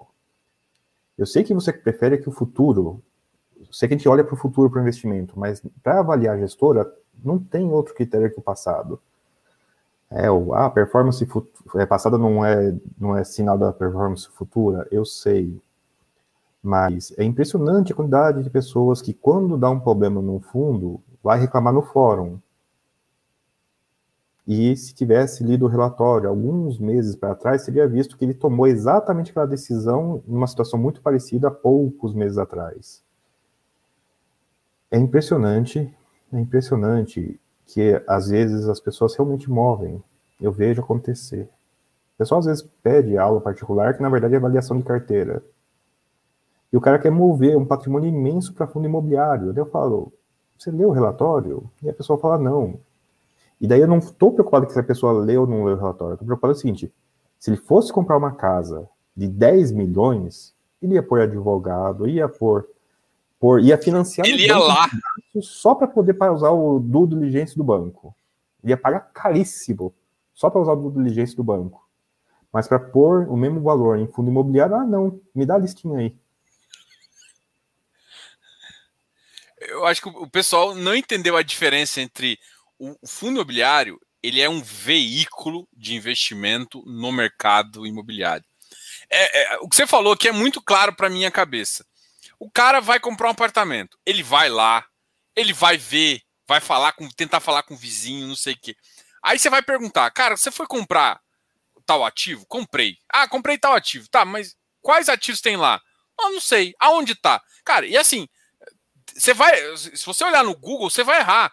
Mas se você nem olhar no Google, que que isso? Você não viu foto, não viu nada. Eu, eu, eu falo isso porque, por exemplo, eu, eu avaliei um ativo recentemente olhei no Google, achei que a localização era boa, fiz um Google Street View, fiz tudo que podia fazer, deu uma avaliação sim, só que alguém chegou e comentou, Diogo, mas aquela região lá tá, tá fazendo isso, tá roubando aquilo, tá fazendo não sei o quê. Então aquela região lá não é boa. Então, assim, do ponto de vista macro, parece ser... Então, assim, eu fiz uma análise com base em, em evidência, pesquisando, e eu errei. E alguém teve que me falar, e o que, que eu vou fazer? Eu vou aprender. Agora, se você não nem not bother fazer isso, você nem se preocupar em fazer isso, mano, você tá comprando um ativo. Alguém, alguém fala assim, cara, vou comprar um apartamento. Alguém se, simplesmente bota lá 100 mil reais, 300 mil reais. Não, não precisa ver, não. O, ca, o cara ali falou que é bom. Cê, cê, e assim, o cara não faz isso com 300 mil reais e de repente pega um milhão e fala assim: não, eu escolhi um sticker aí que alguém me falou e tal. Qual que é a diferença? Você tá, é, o fundo imobiliário é um veículo, veículo de investimento no mercado imobiliário. É nessas histórias que eu vejo do porquê diabos o pessoal cai tanto na pirâmide. Qual que é a diferença da pirâmide para fundo imobiliário? E eu demorei alguns anos para descobrir a única diferença, a única diferença entre para uma pessoa que está de frente para um fundo imobiliário pela primeira vez na vida e de frente para uma pirâmide pela primeira vez na vida, então ela não tem experiência de bolsa e tal.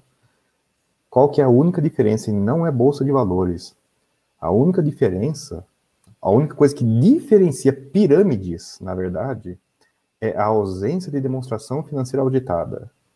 Do ponto de vista de um cara que nunca, nunca pensou em investir na bolsa, essa é uma diferença inútil também para essa pessoa, mas é a única diferença, porque chega na pessoa, no ouvido da pessoa, uma promessa de rentabilidade e tal, e tal, e tal. Eu tenho parentes que entram em pirâmide, eu já desisti. Eles, se você peça consultoria de pirâmide uma vez, é para sempre. Então eu já desisti. Ó, eu falo o seguinte, ah, me mostra, tem que ter o CNPJ da empresa na página, na página da internet, geralmente tem página da internet, e a demonstração financeira. Me mande, senão eu não vou responder. E o cara, o cara ainda manda para você duas, três vezes. Daí eu não veio CNPJ, não veio demonstração financeira. Ele entendeu o recado do que se separa investimento de pirâmide. Mas foi assim, foi na base da truculência. Porque na base da conversa não foi.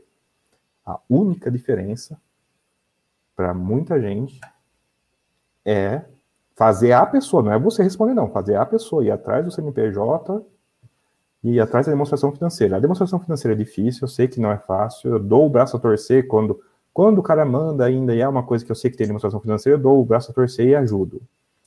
Agora, o cara teve a preguiça de não caçar o CNPJ, ele não, ele não percebeu que não tem CNPJ da empresa em lugar nenhum. Ele está transferindo dinheiro para uma conta do banco. É isso que ele está fazendo, ele não está investindo o que ele está fazendo, não importa o que ele ouviu, é transferir o dinheiro para uma conta. É isso que ele está fazendo.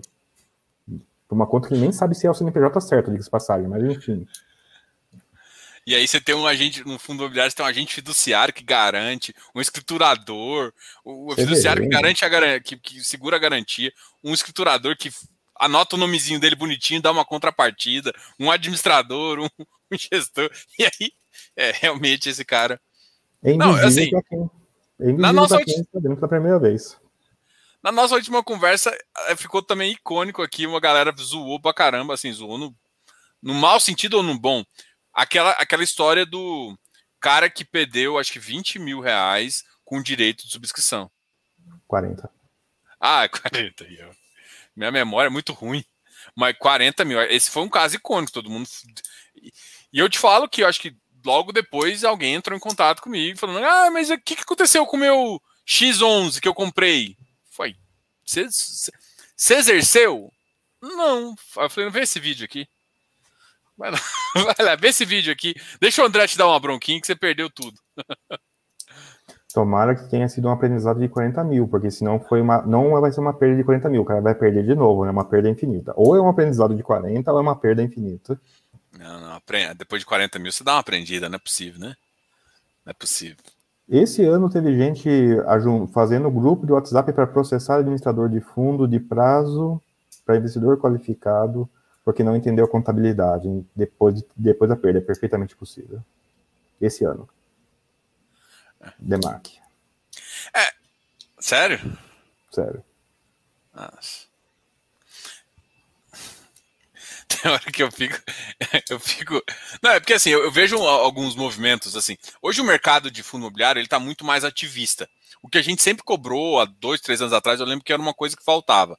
Só que agora a gente vê o ativismo imbecil também, né? Que é o, que é o cara que mal lê, ele, ele quer que todos os gestores se comportem da mesma forma, façam a mesma coisa e comprem ativos iguais com caps absurdamente altos, achando que ele, tipo assim, todo cap agora tem que ser no mínimo 9,5 ou 10 que acha que a contabilidade tem que ser do jeito que atenda a ele e não as regras da contabilidade, bastante comum também.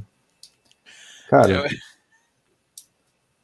eu não quero incentivá-los vocês a ir atrás de ativo que sofreu puxada, mas puxada é um termo genérico para pump and dump, que é crime no Brasil, tá, pessoal? É crime.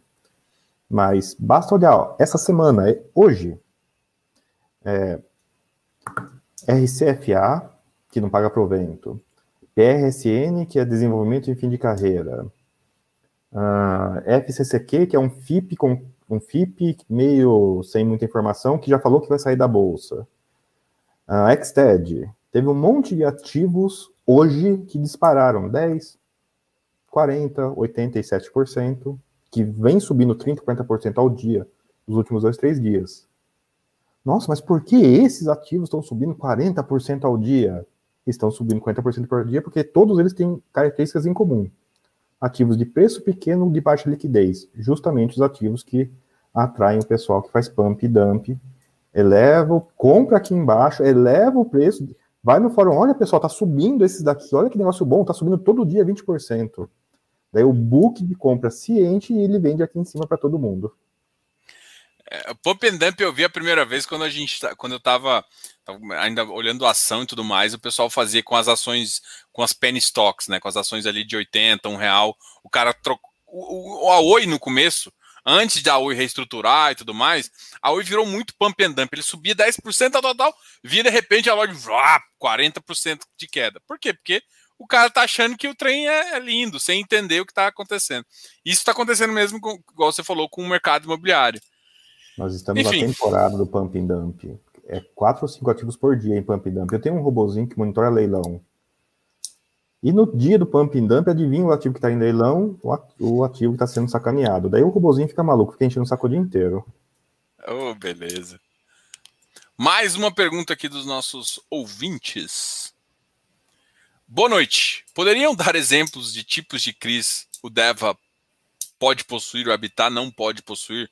Por ser somente pulverizado. Essa, essa primeira fase foi. Essa segunda frase está totalmente errada, porque teve um. um ele, ele, comprava mais pulverizado, mas não sei se você viu, teve um, uma assembleia para provar que ele pudesse ficar com até 20% corporativo.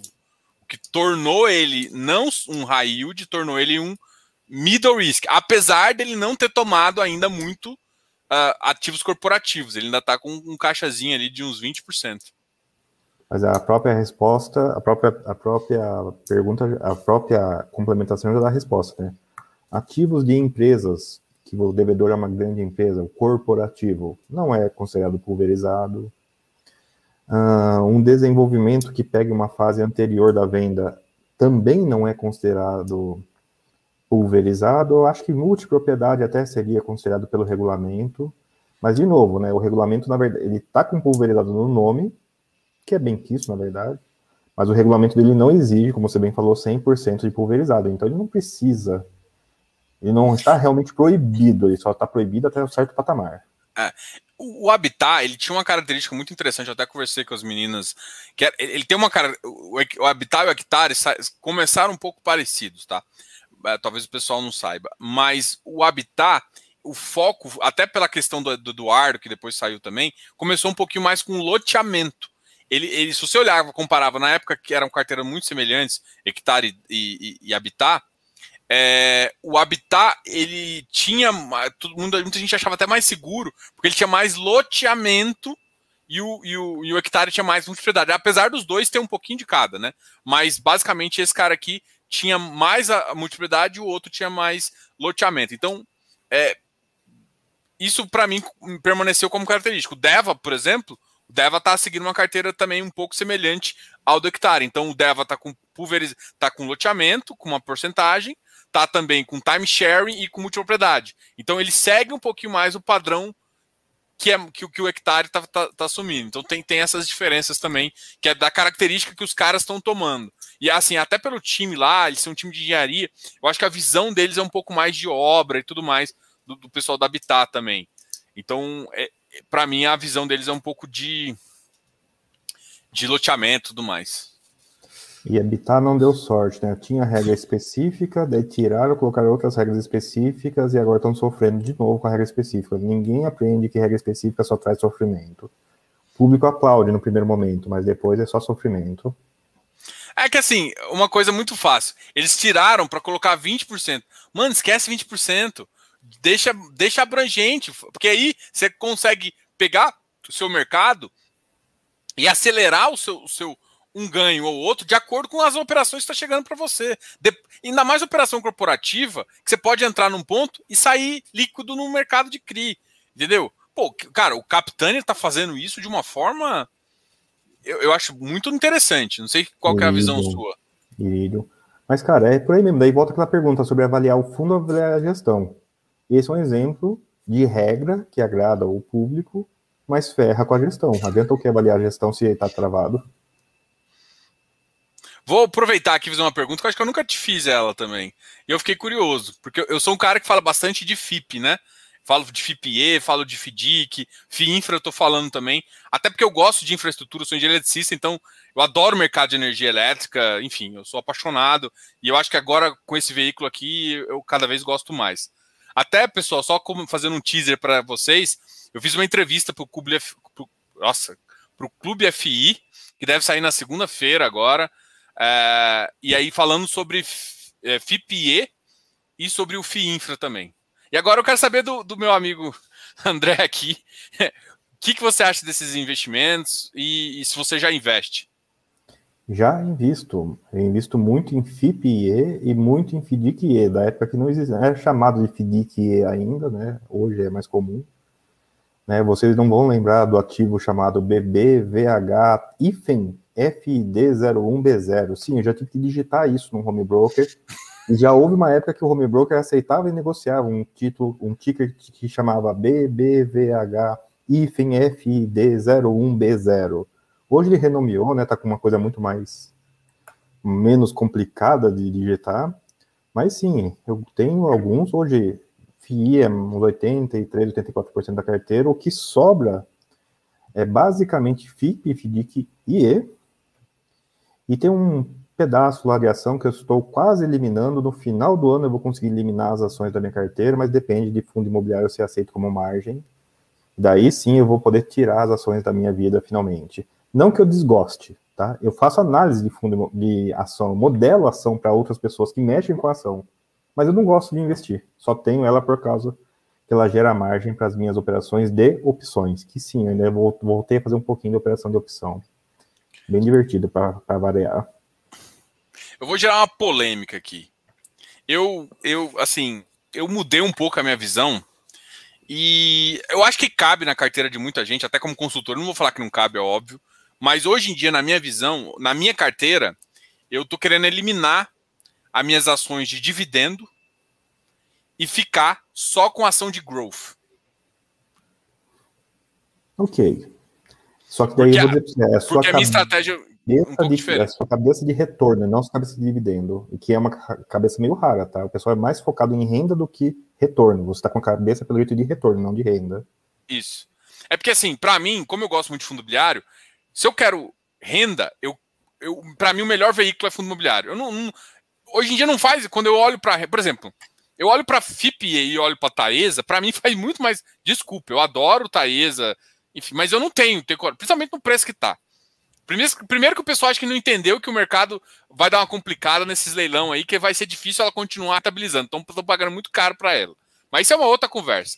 Então, eu olho para o FIP e falo, caramba, é um ativo. Porque ativos de renda, onde eu sei o portfólio dele, para mim, eu fico muito mais seguro do que deixar uma governança tomar minha decisão. Então, hoje, se eu quero renda, cara, é ativos de fundo, CVM ali bonitinho, onde está tudo regulado, onde eu sei o que está fazendo, eu sei o que eu estou entrando, e eu sei quando eu vou sair. E eu sei meu rim, meu TIR, eu sei tudo, tudo. Então, se eu quero renda, eu quero esse cara. O que eu não sei, o que eu quero saber depois, canalizando se o cara aumentou receita, aí eu vou no growth, aí eu vou no. Não vou nem falar as dicas aqui, senão o pessoal vai começar a comprar amanhã. Mas é, é, hoje em dia é um pouco a minha visão, tá? É claro que, gente, muita gente vai falar, ah, eu quero Itaús, eu quero bababá, enfim, sim, sim. essas porcarias assim de, de dividendo, mas talvez faça sentido para muita gente. Mas é que na minha cabeça hoje, eu não quero.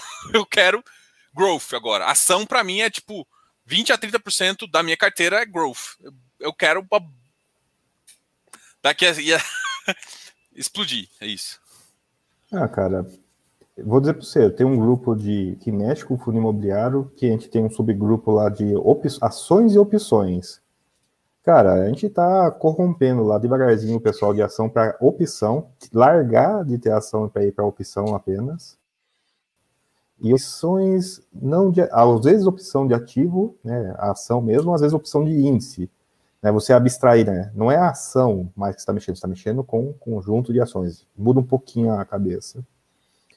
Agora, sobre growth, cara, e o dividendo de 20%, ao, 20 do Itaú esse ano? Não é, por, não é porque não é growth que não vai ter um dividendo maluco de vez em quando, viu? Então. Ah, é porque tem, tem ação que às vezes até, sei lá, é diferente um pouquinho. Não, não tô duvidando, Sim. entendeu? Mas, mas se pegar na média, você vai conseguir um, um ativo ali de, de, de certa renda para fazer.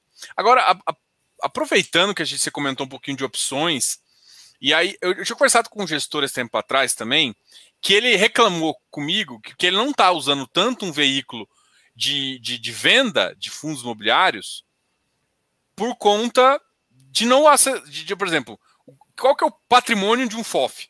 FI. Só que eu não posso usar o próprio FI como garantia na B3. E aí, como é que funciona essa bagaça? São dois problemas, né? São dois problemas. Se eu vendo uma ação, a bolsa não chama margem de 100%, chama, dependendo da ação, chama margem de 20%, 30%. Então, vendi 10 milhões, vou usar número grande para chamar a atenção.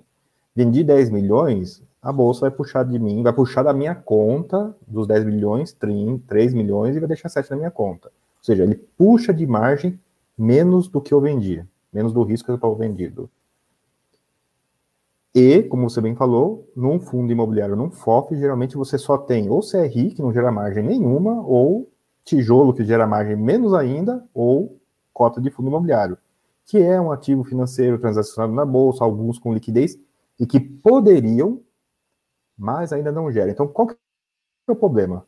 Um gestor que venda um fundo imobiliário, fique vendendo um fundo imobiliário, tem que ter esse dinheiro parado, e às vezes mais do que esse dinheiro parado, né? Porque nem, não tem nada que gera margem e, por ser um ativo pouco líquido, chama de, de margem todo o dinheiro da venda. Ou seja, não tem como ficar vendido em fundo imobiliário uma, alguém que tenha só fundo imobiliário.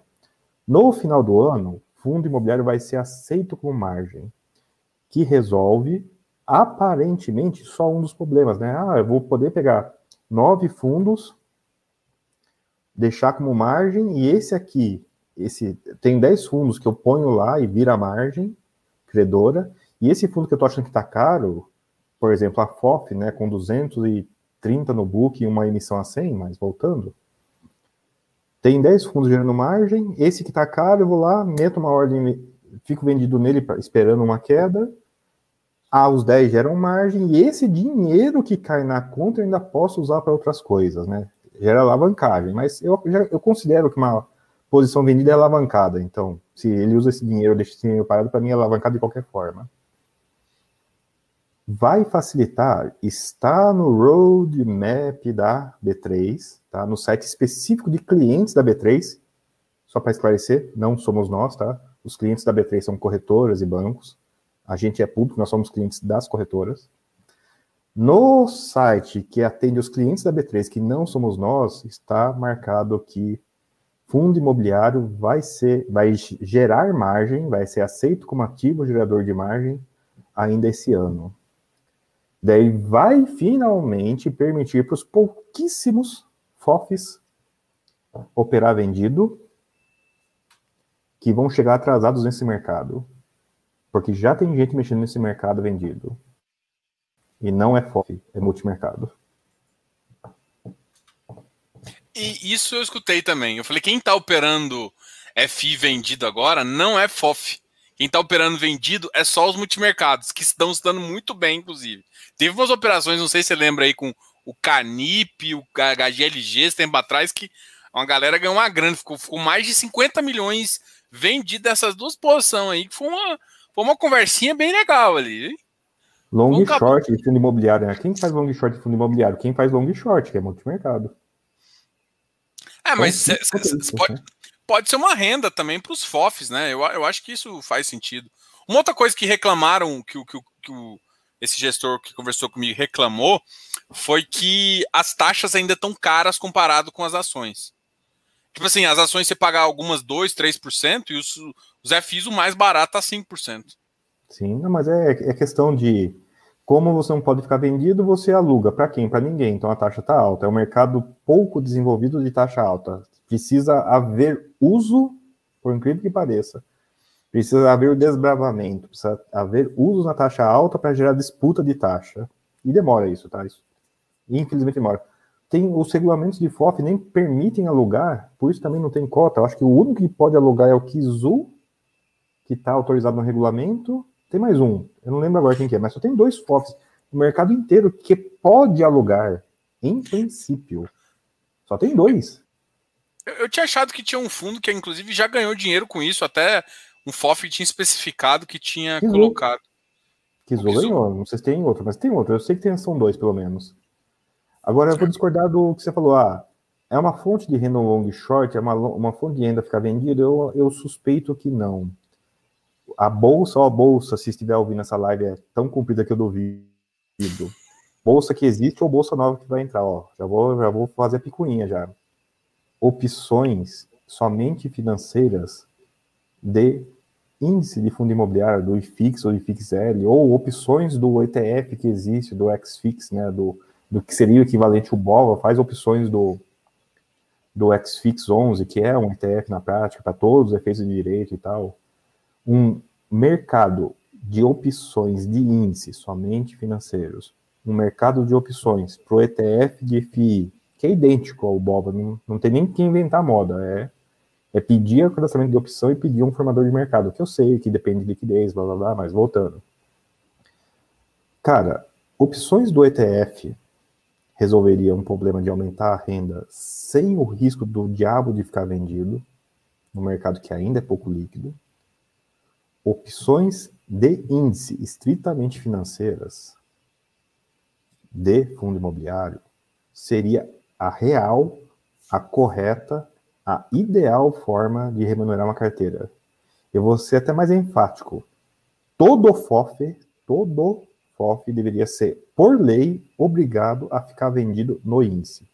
Já que o objetivo dele, em princípio, né, dado que existe um índice, e os índices você tem que superar ele em princípio, porque senão você investe no índice, ele deveria ser obrigado a estar vendido no índice. Sabe por quê? Né? Se ele vai melhor que o índice, ele tem o dinheiro do, da, do índice para aumentar o retorno dele.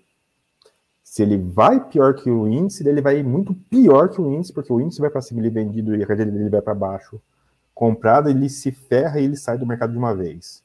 Seria um depurador. O cara que não consegue melhorar o, o índice, ele seria a causa da ruína dele, em vez de ele continuar aí persistindo anos e décadas com ativo que é ruim e péssimo. Não. Deveria ser obrigado a estar vendido no índice qualquer um, qualquer um que fosse long. Ele deveria acabar com essa história de long only nesse mercado. Você vai ter uma briga com o BTG aí, hein? Não quero nem saber. para quem entendeu, entendeu. Eu acho que tá um, um, um BTG ali. Eu sei que esse, Mas colocando. Não, na nunca bateu o FOF, ué. Sim, uai. Mas colocando na positiva, cara. Eu estou ah, rezando, concordo. e eu não sou tão religioso assim, mas estou rezando para que chegue sim, FII, aceito como margem.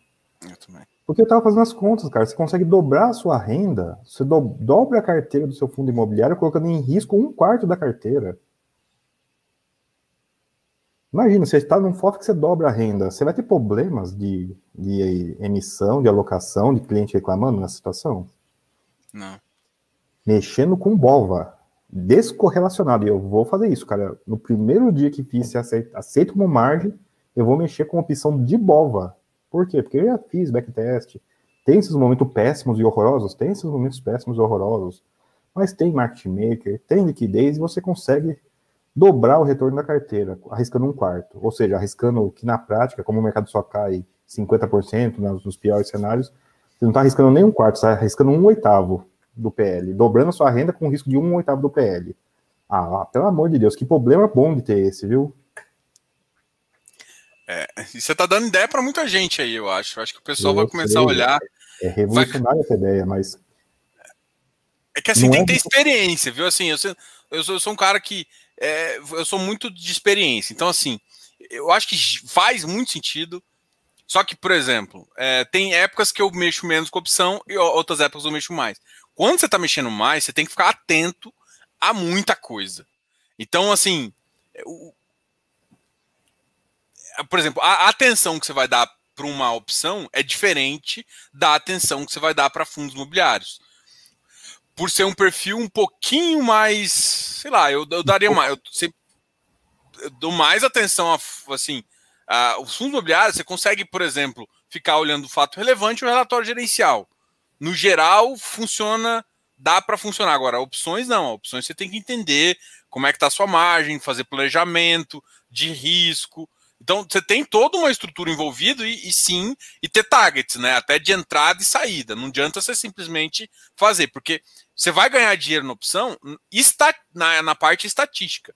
Então você, você, você, você não. Para mim, você tem que entender de estatística, que eu acho que óbvio, assim, quase ninguém entende. E, e eu, beleza, você não entende estatística, ok, você não entende estatística, mas você entende de máximo e mínimo. Então define o máximo e mínimo para, no geral, você entender, tipo, ó, faço 10, 5 operações, se 5 der lucro e tal, aí você consegue enxergar mais ou menos o, o, a, o seu potencial. Pode falar. Concordo, concordo, concordo, concordo, concordo, concordo e pergunto. Dito tudo isso, dá para você estruturar suas operações de forma que você só olhe para elas perto dos vencimentos e que você com, configure para que você chame tão pouca margem no geral e você opere tão longe da chamada de margem total, que na verdade você de fato só gasta 40 minutos por mês para fazer isso? Dá. Ah, até porque você faz. É como se você fizesse aquelas operações meio que. É, você, você faz as travas, né? Você faz as travas de alta, de baixa. Aí você consegue sim fazer isso. E Horizontal, tanto é... calendário. É, então você, você escolhe e que você limita seu, é... sua perda, né? Sim, e se percebe que essa frase é quase antagonista com tudo que foi que antecedeu ela. É, é legal, não é esse mercado? É. É porque assim, é que eu acho que. Eu, por experiência, é, eu não gosto de colocar alguém inexperiente fazendo isso. Assim, é, talvez é preconceituoso, desculpa, não, não, mas é, é preconceituoso. Então, como eu acho que você tem que acompanhar, o acompanhar que eu digo é entender matemática. E eu não acho que a galera tá preparada para isso. Aí o que o cara vai fazer? Ele vai achar que, a, que quando ele comprar uma opção de lá de Petro ali, ele vai achar que ele vai comprar ali e vai ganhar 10 vai quebrar igual o primo rico sempre fala disso. Né? Então, o cara não Sim. preparou a matemática, não fez isso e vai quebrar. Em vez de usar como uma proteção ou com tipo financiamento, mas até financiamento a galera faz, para mim na minha visão faz errado às vezes. Faz com sem limite de perda. Faz sem limite, entendeu? Faz para tipo, tudo bem, às vezes você tá com as ações, você quer vender, enfim. Tem algumas estratégias que dá para casar com, com umas vendas interessantes. Mas mas se você não quer vender, financiamento é incompatível com buy hold no geral. Então, sim, você nem deve fazer. Tem que fazer outras coisas que não só né, lançar coberta a ação, é. Porque ela é, na prática, incompatível com buy hold. Você tem que fazer outras coisas. E daí, de novo, opções sobre índice somente financeiras, descorrelacionadas do ativo individual. Só tem impacto financeiro na sua conta e nunca do ativo. Mais compatível com buy hold. Ah, eu gostei dessa, dessa visão, gostei dessa estratégia. Sim, cara, o descorrelacionado é para assustar, não. Descorrelacionado é risco, é ruim. Não? É perfeito nesse caso. Ainda mais que índice né, tem, uma, tem um retorno na média incrivelmente maior do que um ativo individual. Vamos a mais uma pergunta aqui. Eu acho que eu, eu confesso pra você, a gente começou a ficar muito técnico, diminuir a audiência. Desculpa, desculpa, desculpa. eu, eu, adoro, cara. Sinceramente, eu, gente, eu sei que vocês estão aqui assistindo o BAC, mas para mim isso aqui é o bate-papo aqui que eu, eu converso. Às vezes, às vezes tem que ser um pouco egoísta também. Às vezes você tem que conversar para você também. Pô, eu tô aqui, eu tô querendo aprender, tô querendo ver as ideias dele. O BAC sempre traz novas ideias. Até. Enfim, não vou pa, pa, pa, puxar mais saco, não, porque senão não volta aqui. André, uma pergunta simples. Estudamos valuation, DRE e escambu. Escambau. Mas sempre que ouço, percebo que o mais importante é a sensibilidade pessoal e a psicologia do comportamento nas tomadas de decisões. Ihu! Tem algo a falar sobre isso? Sim, porque são momentos separados. DRE, análise e tal, é o que você faz muitas vezes antes de investir a sensibilidade e a psicologia não, te, não, não geram um problema para você antes, te geram um problema para você depois. Então, são as duas coisas, não é uma ou outra, só que elas afetam a sua decisão em momentos diferentes e por isso que sim, dá problema às vezes. Pode ser a melhor valuation do mundo, o mercado vai contra, o psicológico não te dá paz de espírito. O ativo está indo bem pra caramba e você está se debatendo se sai ou não o psicológico novamente afetando o, matemático.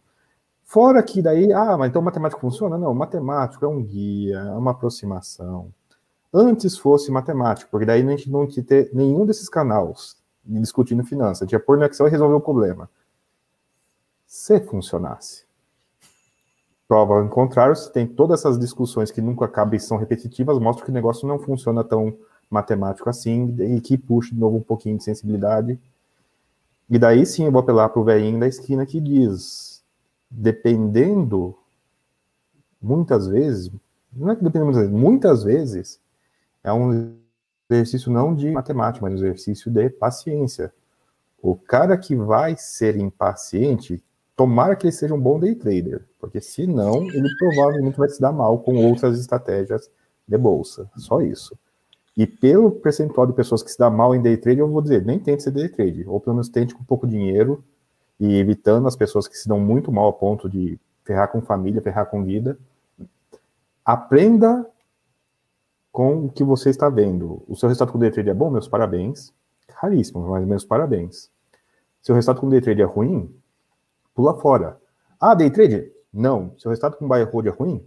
Pula fora. Seu resultado com ficar medindo gráfico é ruim? Pula fora. Seu resultado de ficar lendo diquinha de jornal ou as diquinhas do seu amigo é ruim? Pula fora. Vocês não devem insistir jamais com alguma coisa que dá errado. Só isso.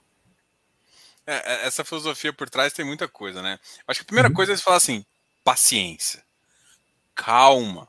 A velocidade de cada ativo, a velocidade do mercado tem um momento. Por mais que existe.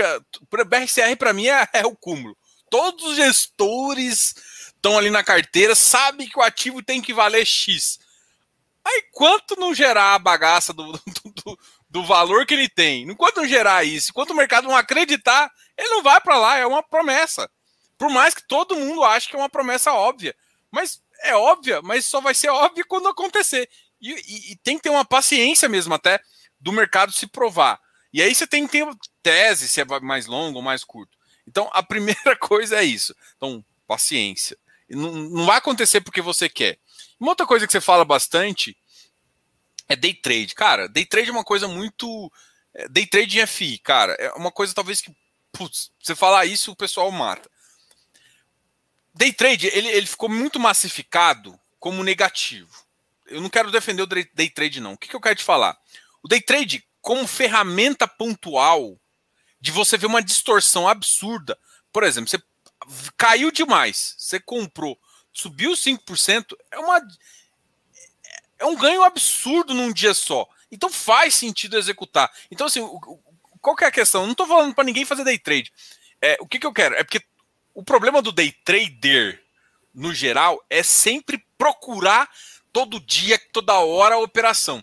Só que de vez em quando, vocês vão entender, quando você está no mercado há muito tempo, tem operação que cai no seu colo. Você, ah, caiu. Aí você, você não vai fazer? Não, porque eu sou buying holder. É isso que eu tenho briga com as pessoas.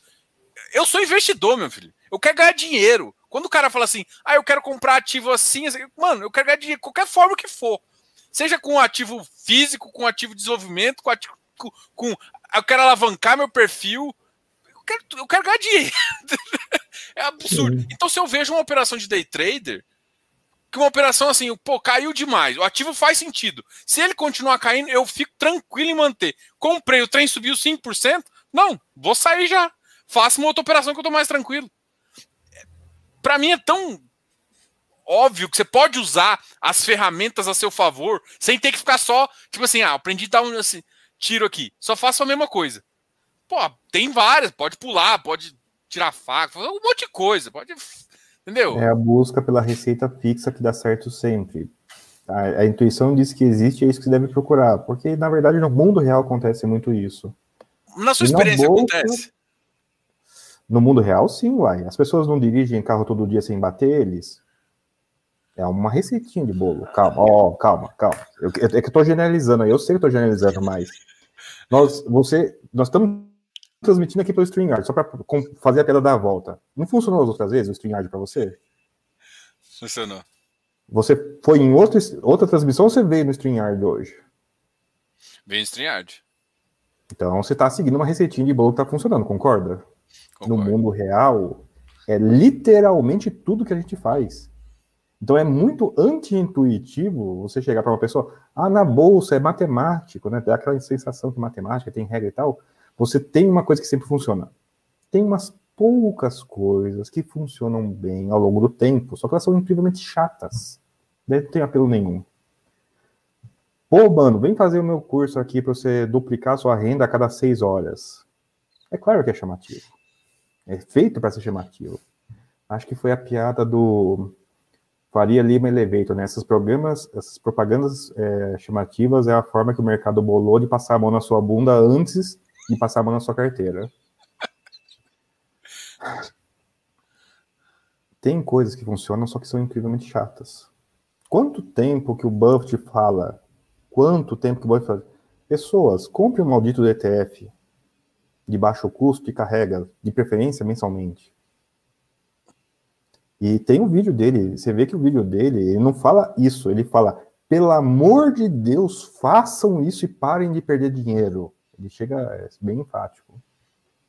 Mas é chato fazer isso. Incrivelmente chato.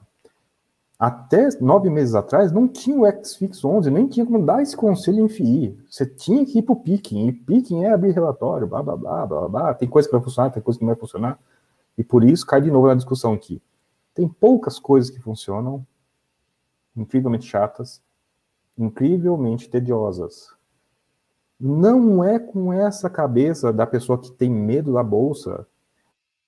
Não, eu, vou, eu tenho medo natural, coisa que nunca fez na vida. Eu fui comprar calça jeans uma vez e fui com, pedir para um amigo me acompanhar, coisa de moleque, mas bora lá. Coisa que a gente vai fazer pela primeira vez dá medo. Então, para superar essa zona de conforto, essa sair da zona de conforto e superar a zona de medo, às vezes a gente procura sim aquele gancho, aquela coisa que é extremamente chamativa.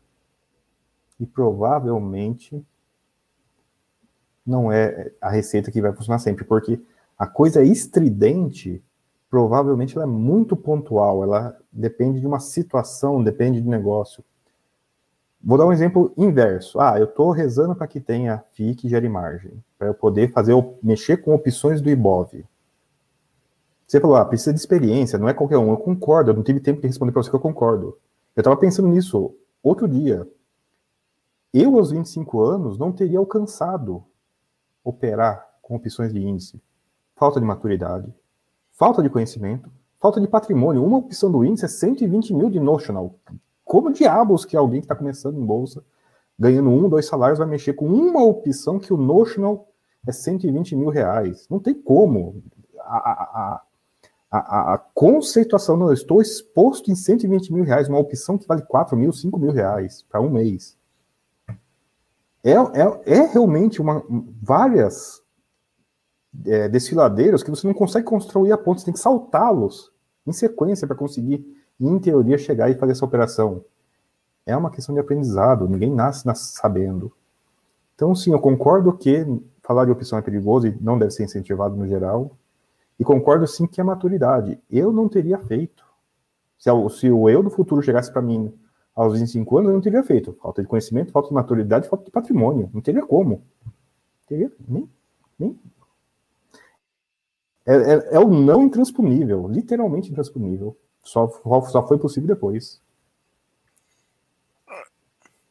Né? O que eu acho que eu vejo, vejo você fazendo e, e talvez, e eu acho que por isso um dos motivos, talvez a gente tenha dado mais certo, assim, do que eu gosto de conversar com você e tal, até lá no GRI e tal, é que você tem uma estratégia, vamos dizer, macro, mas você utiliza tudo todas as outras ferramentas seu benefício. Então, você tem uma estratégia macro, talvez seja isso que eu faltei explicar ali, que é o que acho que você ficou nessa linha.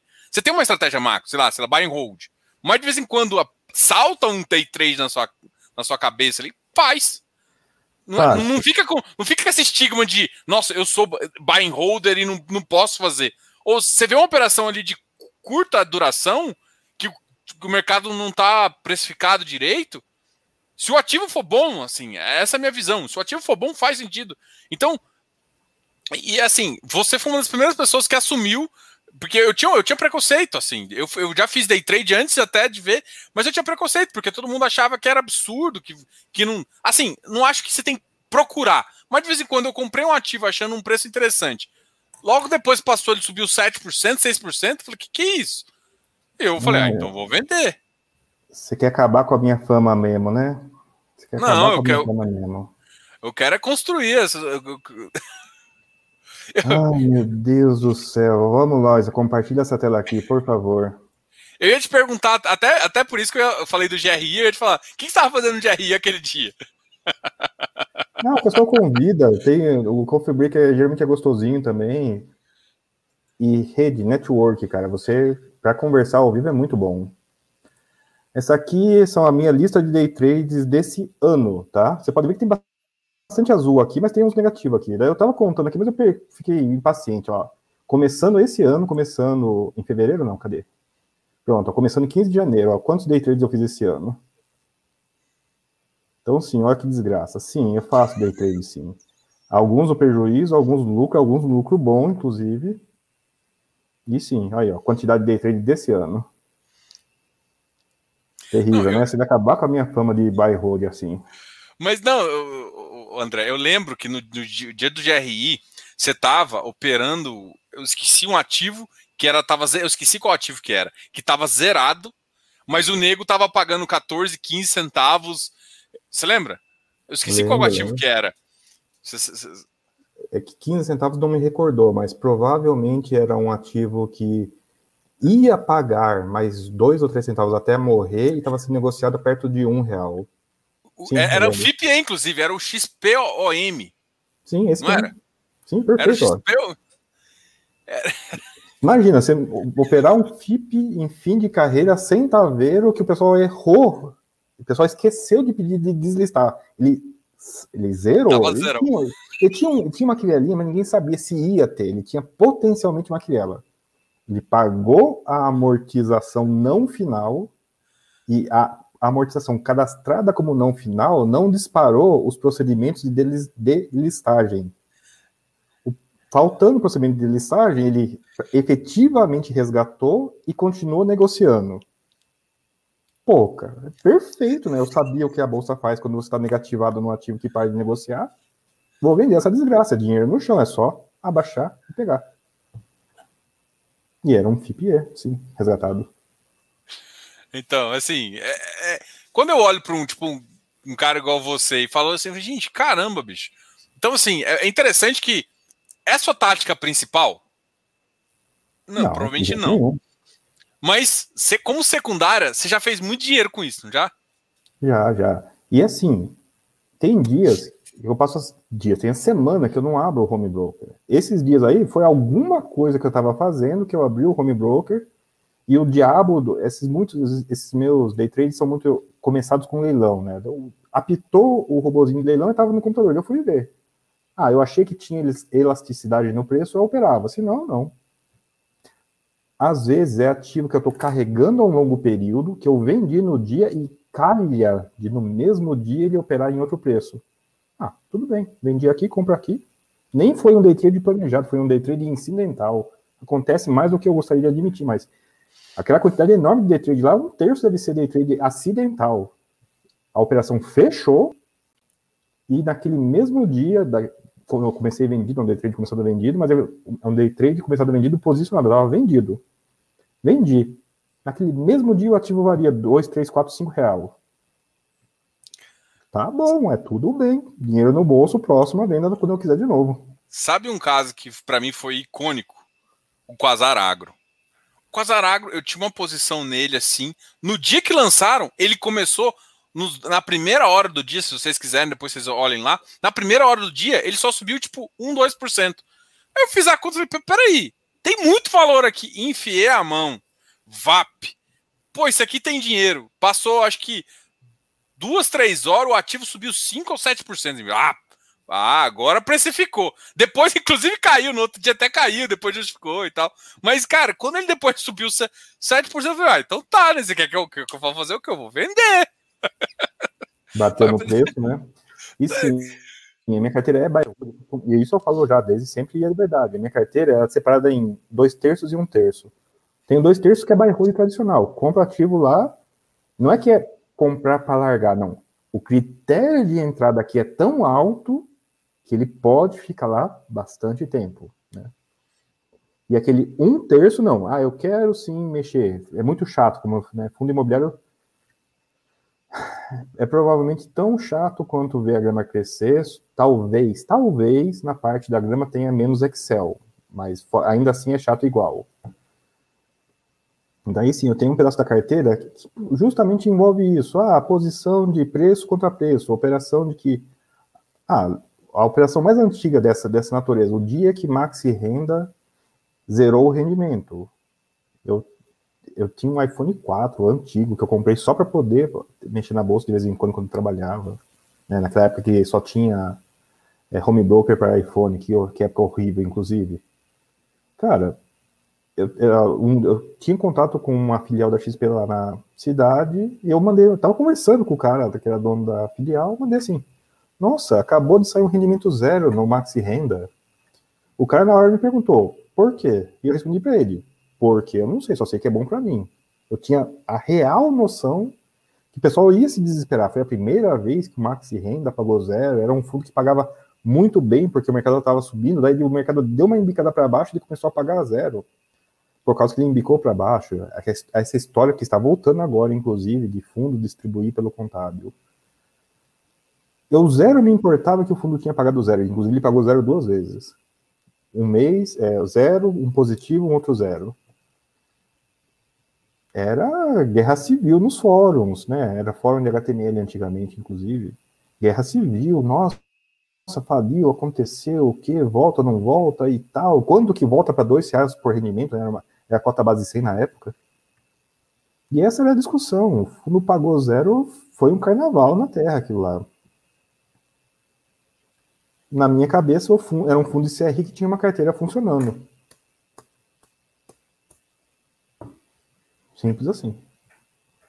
É, tem coisa, tem muita história aí, André tem muita história. André, vou aproveitar aqui e fazer mais uma pergunta aqui da Giana, até para falar de um outro tópico que eu também acho bem legal. Aqui, ó, a Giana Hirose, ela sempre acompanha a gente aqui. Diogo Bach, boa noite. Pode falar sobre a subscrição do KNRI que teve uh, para o pessoal do Itaú? Parece que foi um fiasco. Não arrecadou quase nada ninguém comenta o fato. Nossa, eu discordo totalmente disso daí. Que foi um fiasco no caso. Ele Pessoal. Tava não, 158. Ele exatamente. conseguiu arrecadar qualquer coisa. Eles estão muito bons de venda no Lábia, né? Não, não mas. Ó, pessoal, sem brincadeira. Vamos, vamos, vamos fazer isso com calma para todo mundo entender. Qual que é o preço norm últimos, recentes de KNR1. Abra aí o home, abram aí Entre o 147 a 150 no máximo 152. Isso. E se for olhar antigamente, ele chegou a bater 142. Isso, olha lá. O preço de uma semana dele para cá foi 150, 150, arredondado. 150. Esse é o preço de você comprar e receber o rendimento inteiro. Preço de emissão para você receber um rendimento não inteiro. 158, lá vai quebrados. Uma cota vendida, eu vou considerar um excesso estrondoso essa emissão. Uma cota, imagine esses milhões que eles captaram aí. Pelo amor de Deus, foi um sucesso estrondoso. Provou para o mercado, pelo menos na rede de captação de Itaú, que emitir acima do preço de mercado é perfeitamente possível e é no mercado de milhões e milhões e milhões, quase centenas de milhões. Sensacional, um sucesso estrondoso. Essa clientela do Itaú pagou 10 reais a mais por um negócio que valia menos no secundário e que rendia mais. Se essa não é uma emissão de sucesso, eu não sei o que é, de verdade. É, é, assim, é basicamente assim, tem coisa que a gente não consegue entender, né? É, tipo, o cara com certeza vendeu para quem não sabe o que é. Com certeza foi aquele bando de gerente vendendo para quem não sabe o que é. Não, tem uma, tem uma outra sacanagem que eu acho que foi tão eficiente quanto ou talvez mais. Diga. O e-mail avisando da emissão não tinha preços, nenhum preço. Clique aqui para subscrever. Oh, não, eu vi o e-mail, eu vi o e-mail, então eu tô falando isso, isso com convicção. Isso dá CVM, hein? Por quê? Tem o prospecto, o cara clicou, eu li o prospecto. Ai, cacete. Ai, caramba. Func... Concorda comigo que funciona pela, ó, ó, pela fórmula. Você está simplesmente falando assim, não, eles não são de, eles são só maldosos mesmo, é isso que você está falando, né? são sacanas, é das unhas, né? Mas tá bom. 100 milhões de funcionamento. É, é assim, mas eu, eu, acho que, eu acho que tá certo. Trouxa tem que pagar mais. mas, bicho, você olhou no prospecto, não sabe que você tá, não sabe que você tá comprando. Ou, beleza, até sabe que você tá comprando o KNRI, mas você não sabe que você tá comprando a que preço que você tá pagando? Não é possível, não é possível. Já digitar no Google hoje, não precisa nem no home broker hoje em dia. Diga. É tão possível que eu fui numa assembleia de fundo que estava morrendo conversei com o único outro cotista que foi. E teve vários momentos da conversa, o cara não estava entendendo o que eu estava falando, e eu achando que eu estava enrolado nesse dia, alguma coisa assim. Até o momento que o cara falou assim: como assim vender? Daí eu perguntei assim: como assim vender? Vender. Vender. Pôr a ordem de venda. Mas pôr a ordem de venda aonde? No home broker, a pergunta seguinte do cara: esse negócio negocia na bolsa? Fundo imobiliário, Assembleia de Cota de Fundo Imobiliário, negociado na bolsa. O cara tinha, sei lá, uns 4% do fundo. O cara me perguntou isso. Eu fiquei olhando para ver se ele estava. Eu, eu, eu, eu, senti que a, resposta, a pergunta foi a sério. Eu estava tentando, tava tentando recapitular a conversa que eu tive com ele na última hora, e na última hora, para ver o quanto de absurdo que ele não entendeu o que eu falei, né? Que foram absurdos, porque ele não sabia que a desgraça do ativo negociava em bolsa. É, eu, vou, eu vou dar só um parênteses, que pode ser, não sei se era o caso, ele poderia ter comprado de escriturador, tá? E aí Sim, não é negociado. Da emissão e depois listou, sim. Então, mas não. mostra que é possível, concorda? Eu concordo, é possível. Ai, ai. Esse mercado sempre surpreende cada vez mais. E assim, desculpa, eu não sei, eu não sei o que você pensa, eu vou falar a minha visão, tá? Não é maldade, não. Mas acaba que o desinformado dá dinheiro pro informado. Sim. Você acha isso justo? Eu acho. Não existe critério de justiça melhor sans manipulação de mercado do que a ordem do book, cara. A ordem assim, do book não tem CPF, é por isso que ela é tão justa. É, mas eu, eu acho também, assim, qualquer. Eu, eu tô falando assim, o pessoal acha, tá achando que eu tô mal, sendo maldoso. Mas a minha ideia aqui, eu venho, criei um canal tudo mais para educar. Agora, tem um monte de canal de fundos imobiliários muito bons, tá? De parceiros, de, de enfim, de muita gente muito boa. Você tem a informação. É só. Tem um trabalhozinho, você consegue mais mastigado que tem. Você tá com preguiça, você contrata um analista. Você tá com preguiça, você contrata um consultor. Você tá com preguiça, você pode ter carteira de administração. Você, você tá, tá com preguiça, você terceiriza. Dependendo do nível da sua preguiça do tamanho do seu bolso. Então, assim, dá para você fazer tudo sem ter. Você não quer olhar. Agora, você decide olhar. Tem informação gratuita. Tem informação. E aí você não simplesmente não consegue nem parar cinco segundos para ler. Aí não, meu filho, você vai. Você, aí não adianta você perguntar depois, nossa, por que, que eu não tô ganhando dinheiro? Não, não sabe ler, ué? Não precisa, sim, é, a pessoa, vou até pegar esse gancho, mas eu quero responder outra coisa. A pessoa que não sabe ler, a pessoa que é um analfabeto e a pessoa que não lê são iguais. Não importa se ela é letrada, se ela não lê, ela se comporta igual ao analfabeto. Não sejam analfabetos com seus investimentos. É o recado assim, né? Para dar o coiçada no, no cliente chato, mas visão minha disso aí é, é, é, mecânica, no sentido que não precisa nem incluir maldade. Você tem um canal de educação, então você vai trazer a pessoa de educação X para educação X mais Y. Você espera que a pessoa com educação X mais Y se comporte diferente da pessoa com educação X. Não é um critério de justiça, é um critério de você terá o resultado do que você faz. E um pouquinho de cultura, um pouquinho de, de treinamento, um pouquinho de autoconhecimento Senta a bundinha na cadeira e lê. Senta a bundinha na cadeira e põe no Google. Muda o comportamento e, portanto, muda o resultado. Não precisa ter justiça nessa questão, não precisa ter maldade nessa questão, não precisa ter felicidade, nada disso. Basta ver a mecânica da coisa. Pô, show. Andrezão, eu tenho. Eu vou, vou fazer uma pergunta mais genérica, assim, até porque já deu até nosso tempo, já deu as nossas duas horas de live. Mas eu queria fazer uma pergunta assim. A gente falou bastante papel. O que, que, você acha dos outros mercados de tijolo? A gente até comentou um pouquinho sobre lajes. Eu acho que o pessoal quer uma. o pessoal aqui. Eu tive um comentário aqui que não gostou muito das minhas perguntas, não. Mas tá bom. Acontece. O é, que, que, que, você acha agora, por exemplo, pensando no, nos outros dois mercados ali, shopping e lá e, e galpões? O que, que, você acha desse mercado agora? Uma visão meio. O que, que você acha para cada um? O que, que você vê como uma forma. É... Bem resumido, shopping vai melhorar. Eu sei que cada, cada mês que a gente passa na pandemia, com fechado totalmente ou fechado parcialmente, detona a, o retorno. Faço o relativismo que o retorno é retorno à máxima. A gente sempre olha a máxima para dizer qual é retorno. E esse retorno de máxima foi, 2000, foi começo de 2020, que era euforia total.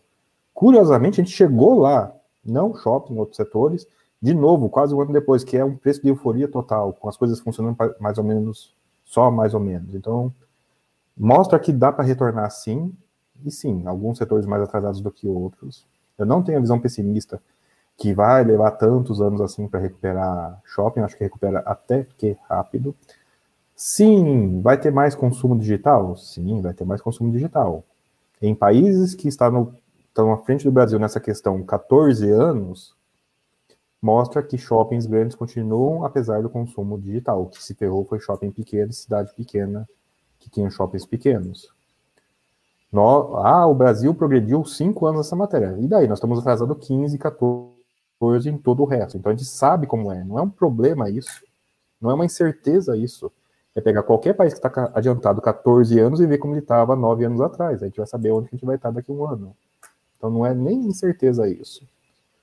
Lá, já lá, agiu o home office. Então, eu vou falar para vocês. E o que aconteceu das outras vezes que teve essa história do home office? Essa história do home office não é a primeira vez, é a quarta ou quinta.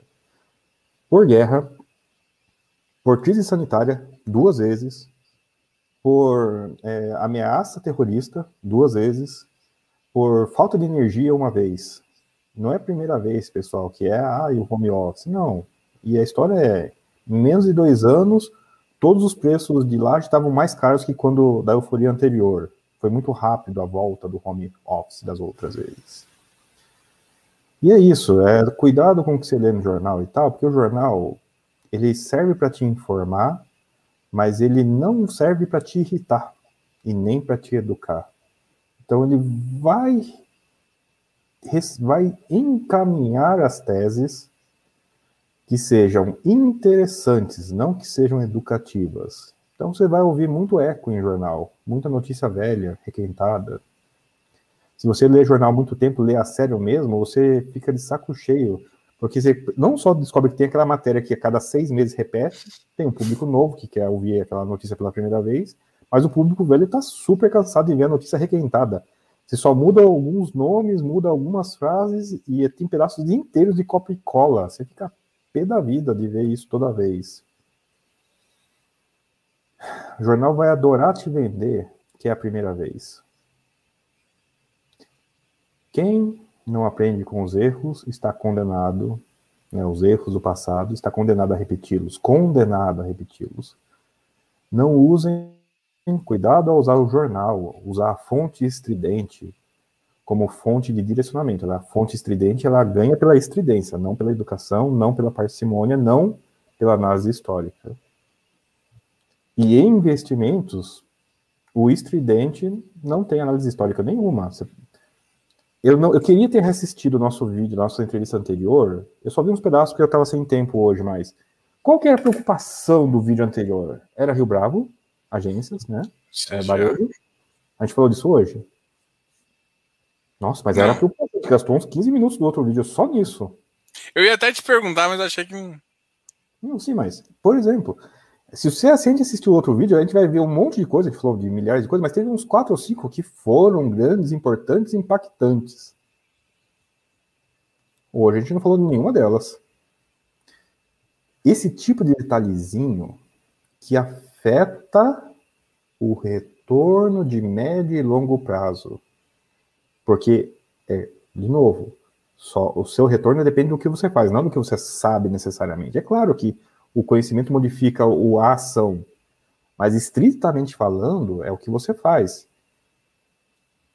Pegue carteira recomendada, pegue o cara do fundo. A história do Magellan, né? a história do fundo Magellan eu acho que é a mais clássica de todas, né? O fundo de ponta a ponta teve um retorno que ninguém teve, e você pega a média do retorno dos investidores e foi negativa. Né? Como que você sai de um fundo que ponta a ponta foi um retorno praticamente imbatível e a maioria das pessoas teve um prejuízo. Prejuízo nominal negativo mesmo. Uai. Basta ver que o fundo era de ações, né? Então ele tinha o comportamento de ação. Daí eu generalizo esse caso, né? É perfeitamente possível que o mercado acionista como um todo seja extremamente lucrativo, ao mesmo tempo que uma quantidade substancial de pessoas tenha prejuízo nesse mercado lucrativo. Particularmente, eu me lembro, janeiro de 2020, fevereiro de 2020, que tinha gente perdendo dinheiro com essa história de comprar direito, achando que era cota e largando lá e perdendo dinheiro. E a gente fazia piada. Tava subindo o mercado de 2018 inteiro, sem parar, até o começo de 2020. A gente fazia piada. Nossa, como o pessoal está conseguindo perder dinheiro nesse mercado. E era evidência histórica batendo na nossa porta. Né? Não eram maneiras novas de perder dinheiro, eram maneiras incrivelmente clássicas. Tinha um pouco mais de gente, esse um pouco mais de gente acabava nos fóruns e isso aumentava a percepção que muita gente estava perdendo dinheiro nesse mercado em alta. Então, então, eu vou dizer para você, cara, é impressionante que sim. Triste como possa ser, bolsa não é para todo mundo. Eu sou de uma extensa família, cara, extensa mesmo. Festa de aniversário nosso que a gente não mata um boi, a gente acha pequeno, né? A gente mede o tamanho da festa em bois. Só eu invisto na bolsa.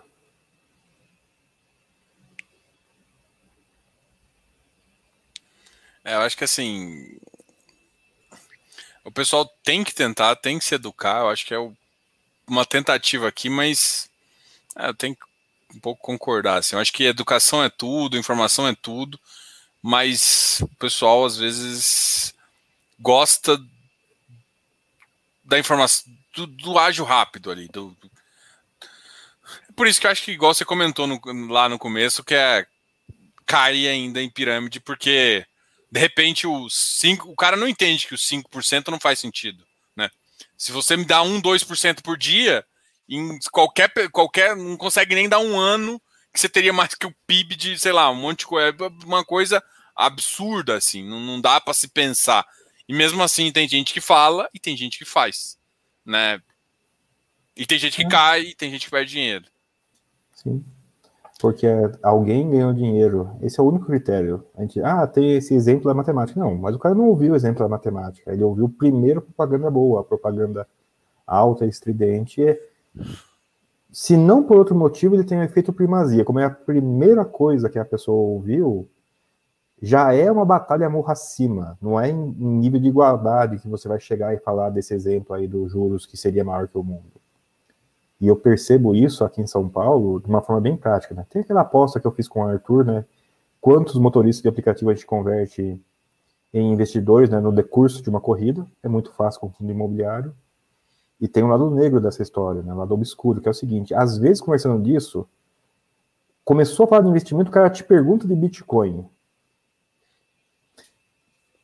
Um em 40 eu acho que ele vai chegar em casa e pesquisar fundo imobiliário. Os outros 39 não, esquece. A pessoa está estragada para a vida em relação ao investimento, porque não é Bitcoin, é a pirâmide que usa Bitcoin, que ele ouviu falar que rendia muito, mas ele ouviu falar também que alguém perdeu dinheiro e não consegue. É um atoleiro. Ele entrou nesse atoleiro de é muito lucrativo, mas é muito perigoso e não tem como sair. Estragado para a vida. Não é o Bitcoin, é a pirâmide de Bitcoin. Sem chance. Eu já tentei, inclusive, algumas corridas mais longas. Eu... Você vê que é resistência. Não.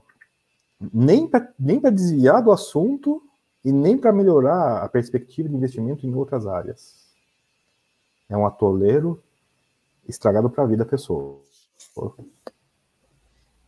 Triste. Triste perceber um caso particular, horroroso perceber como isso é geral. Isso é verdade. Andrezão, muito obrigado aí pela conversa. Eu achei que, putz, foi.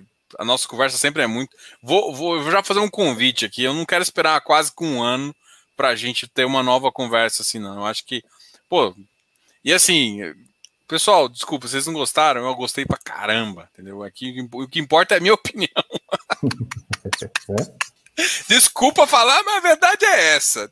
Eu, eu tô me divertindo, eu tô aqui conversando com, o meu amigo aqui. Eu tô muito.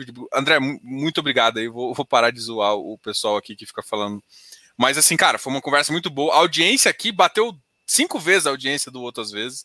Então você sempre traz muita audiência aqui pro canal. Acho que, cara, teve vários assuntos aqui que eu acho que a gente tem muito que conversar e, e enfim, eu acho que o pessoal, quem prestou atenção aqui, aprendeu muito hoje inclusive de comportamento, que eu acho que é uma das coisas que ninguém gosta de falar. Ninguém gosta de falar de comportamento, mas é uma das coisas que mais faz a galera perder dinheiro. Principalmente porque todo mundo cai num viés, ou viés de confirmação, ou viés de quê. Porque um monte de gente está perguntando aqui, simplesmente para confirmar uma visão. Ah, tá caindo, então tem que vender. Ah, tá subindo, então vou comprar. Tem oportunidade. Então todo mundo quer viés. E o que a gente veio falar aqui não foi de viés, foi de vida, foi de, uh, foi de investimento como uma prática. E é por isso que eu realmente eu, eu gosto muito de. Qual que eu fazer? Eu fiz uma declaração para você aqui, mas tudo bem. Relaxa, relaxa. História tá tem bom, bastante e conversação divertida assim. E sim, eu vou até ecoar você nesse ponto, que é uma coisa que eu ia falar antes, mas perdeu, perdeu a janela. Ah, tem o cara de Kim, tem o cara do Simples, é bom ou é ruim? Você, assim como eu, ouve, ouve isso demais. A gente ouve isso demais. E daí a afirmação, né? Mire um pouco mais nas pessoas que não te dizem isso. É que as pessoas que não dizem isso, elas são quietas, né? Elas tendem a ser. É muito mais volumoso a pessoa que está começando. É normal, vai ter as dúvidas de iniciante. Repetidamente iniciantes, né? E sim, não, não meça pelo. Não, não rebaixe muito. Se você pega um interlocutor que está no comecinho, você vai ter que pegar leve. Mas não, não rebaixe a comunicação em difusão, né, para muitos, a partir dessa parte mais vocal. É uma coisa que você já sabe disso, né? Mas é bom até falar para você aqui e para outras pessoas saberem disso, que a gente tem que pensar nisso, né? Aqui a gente está fazendo quatro versões, cinco versões da gente. A versão que sabe, a versão que precisa explicar, a versão que tem que respeitar a CVM, a versão de que tem que calibrar, a versão que não sabe e tem que bolar uma maneira de explicar alguma coisa. É uma, é uma confusão mental, mas sair, a palavra sair e a conjugação tá certa é um desafio absurdo. Como eu errei algumas vezes aqui, eu errei uma conjugação aqui que eu fiquei até com vergonha. Hum. Mas eu acho que é isso. Eu acho que você resumiu bastante. É, a visão é essa. É trocar uma ideia. Eu acho que assim, eu acho que a gente consegue. É porque todo mundo quer uma live de informação absurda. A gente fez aqui a, a visão da live que eu tenho assim das conversas. Teve conversa que o iniciante vai aprender muito. Tem conversas aqui, cara, que algumas partes que o, que o André falou, que ó, quem está no nível mais aí em cima, que precisa entender o que ele está falando para pular de nível. Teve conversas medianas, teve conversa de estratégia. Então, eu quero que vocês enxerguem essas visões, porque, sinceramente, esse é um conteúdo tão denso aqui, não é? Por conta do André sabe bastante, que você tem que, às vezes, politizar e entender cada parte depois para desenvolvendo mais. Então, assim, vai ficar gravado, todo mundo vai poder assistir aí cara, valeu aí. Vou deixar o André falar as últimas palavras, que eu acho que ele não gosta muito de falar. não, não, mas é isso mesmo. Minhas lives costumam ser mais complexas mesmo, então normal. Minhas lives costumam ser mais longas mesmo, normal. Não tenho medo de ouvir. Eu sei que a live longa é um desperdício de tempo e sei que ouvir duas vezes é um desperdício de tempo. Eu, eu, ah. eu sei. Mas existe uma razão pela qual eu mando ler o meu livro duas vezes, né? Eu peço para ler o meu livro duas vezes. E Vou dizer para vocês, não, deixa aí, deixa aí. Tem, ah, sim, pessoal, tem um livro, chama assim, Introdução de Fundo de Investimento Imobiliário. Voltando, acabou o jabá. Às vezes a gente tem aquele filme que a gente gosta de assistir, a gente já assistiu duas ou três vezes, a gente assiste, nossa, não lembrava dessa cena. Sim. Terrível como posso, a gente, fala, a gente foca tanto, tanto, tanto no aprendizado, a gente esquece da função esquecimento. Então, existe valor, sim, em revisitar não tenho medo de não entender alguma coisa ou de achar estranha a terminologia ou achar que é um falso cognato que a gente discutiu aqui. Sim, teve vários níveis de conversa. Não tenho medo de reassistir, talvez daqui a algum tempo, esse vídeo, porque sim, eu dos 25 anos não entenderia eu dos 40, não tem jeito. Tem, tem um caminho, né? É a eterna diferença entre conhecer o caminho e percorrer. Temos que percorrer o caminho para conseguir. Não alcançou? Não tem problema. Você provavelmente evoluiu alguma coisa. Ganho, vamos comemorar esse ganho. É, show de bola aí, André. Cara, pessoal, muito obrigado a todos que participaram aqui. É, ele não quis fazer um jabá do livro, eu ia pegar o livro aqui para mostrar o, a versão, mas de qualquer forma, aqui embaixo. Procurar André Bassi no, procura André Bassi no Amazon, pronto. Acabou a ó, aqui embaixo. Eu deixo o link pronto, André. Eu deixo o link aqui embaixo. Deixa eu falar aqui, ó. O link tá aqui embaixo. É só, só clicar no link aqui se quiser o livro dele. E tem, também tem como pedir o livro físico. Eu tenho um livro físico. Um dia ele ainda vai assinar para mim, eu vou, le vou levar para ele assinar. O livro físico também dá para pedir pelo a comunidade de autores, como, desculpa. Clube de autores. Clube de autores, isso. No clube de autores dá para pedir o livro físico. Eu, eu sou um cara que gosta de papel nesse sentido para ler, eu acho que faz sentido. Eu ia falar que eu leio em alguns lugares assim que é bom ter, que é melhor ter papel do que celular. Mas tá bom. Vou, vou parar por aqui. Valeu, André. Muito obrigado aí. E a gente vai conversar mais vezes aí e trazer para o pessoal. Obrigado pelo convite e que bom que a conversa pelo jeito foi interessante. Boa, boa noite também. Boa noite. Até mais, pessoal. Tchau, tchau.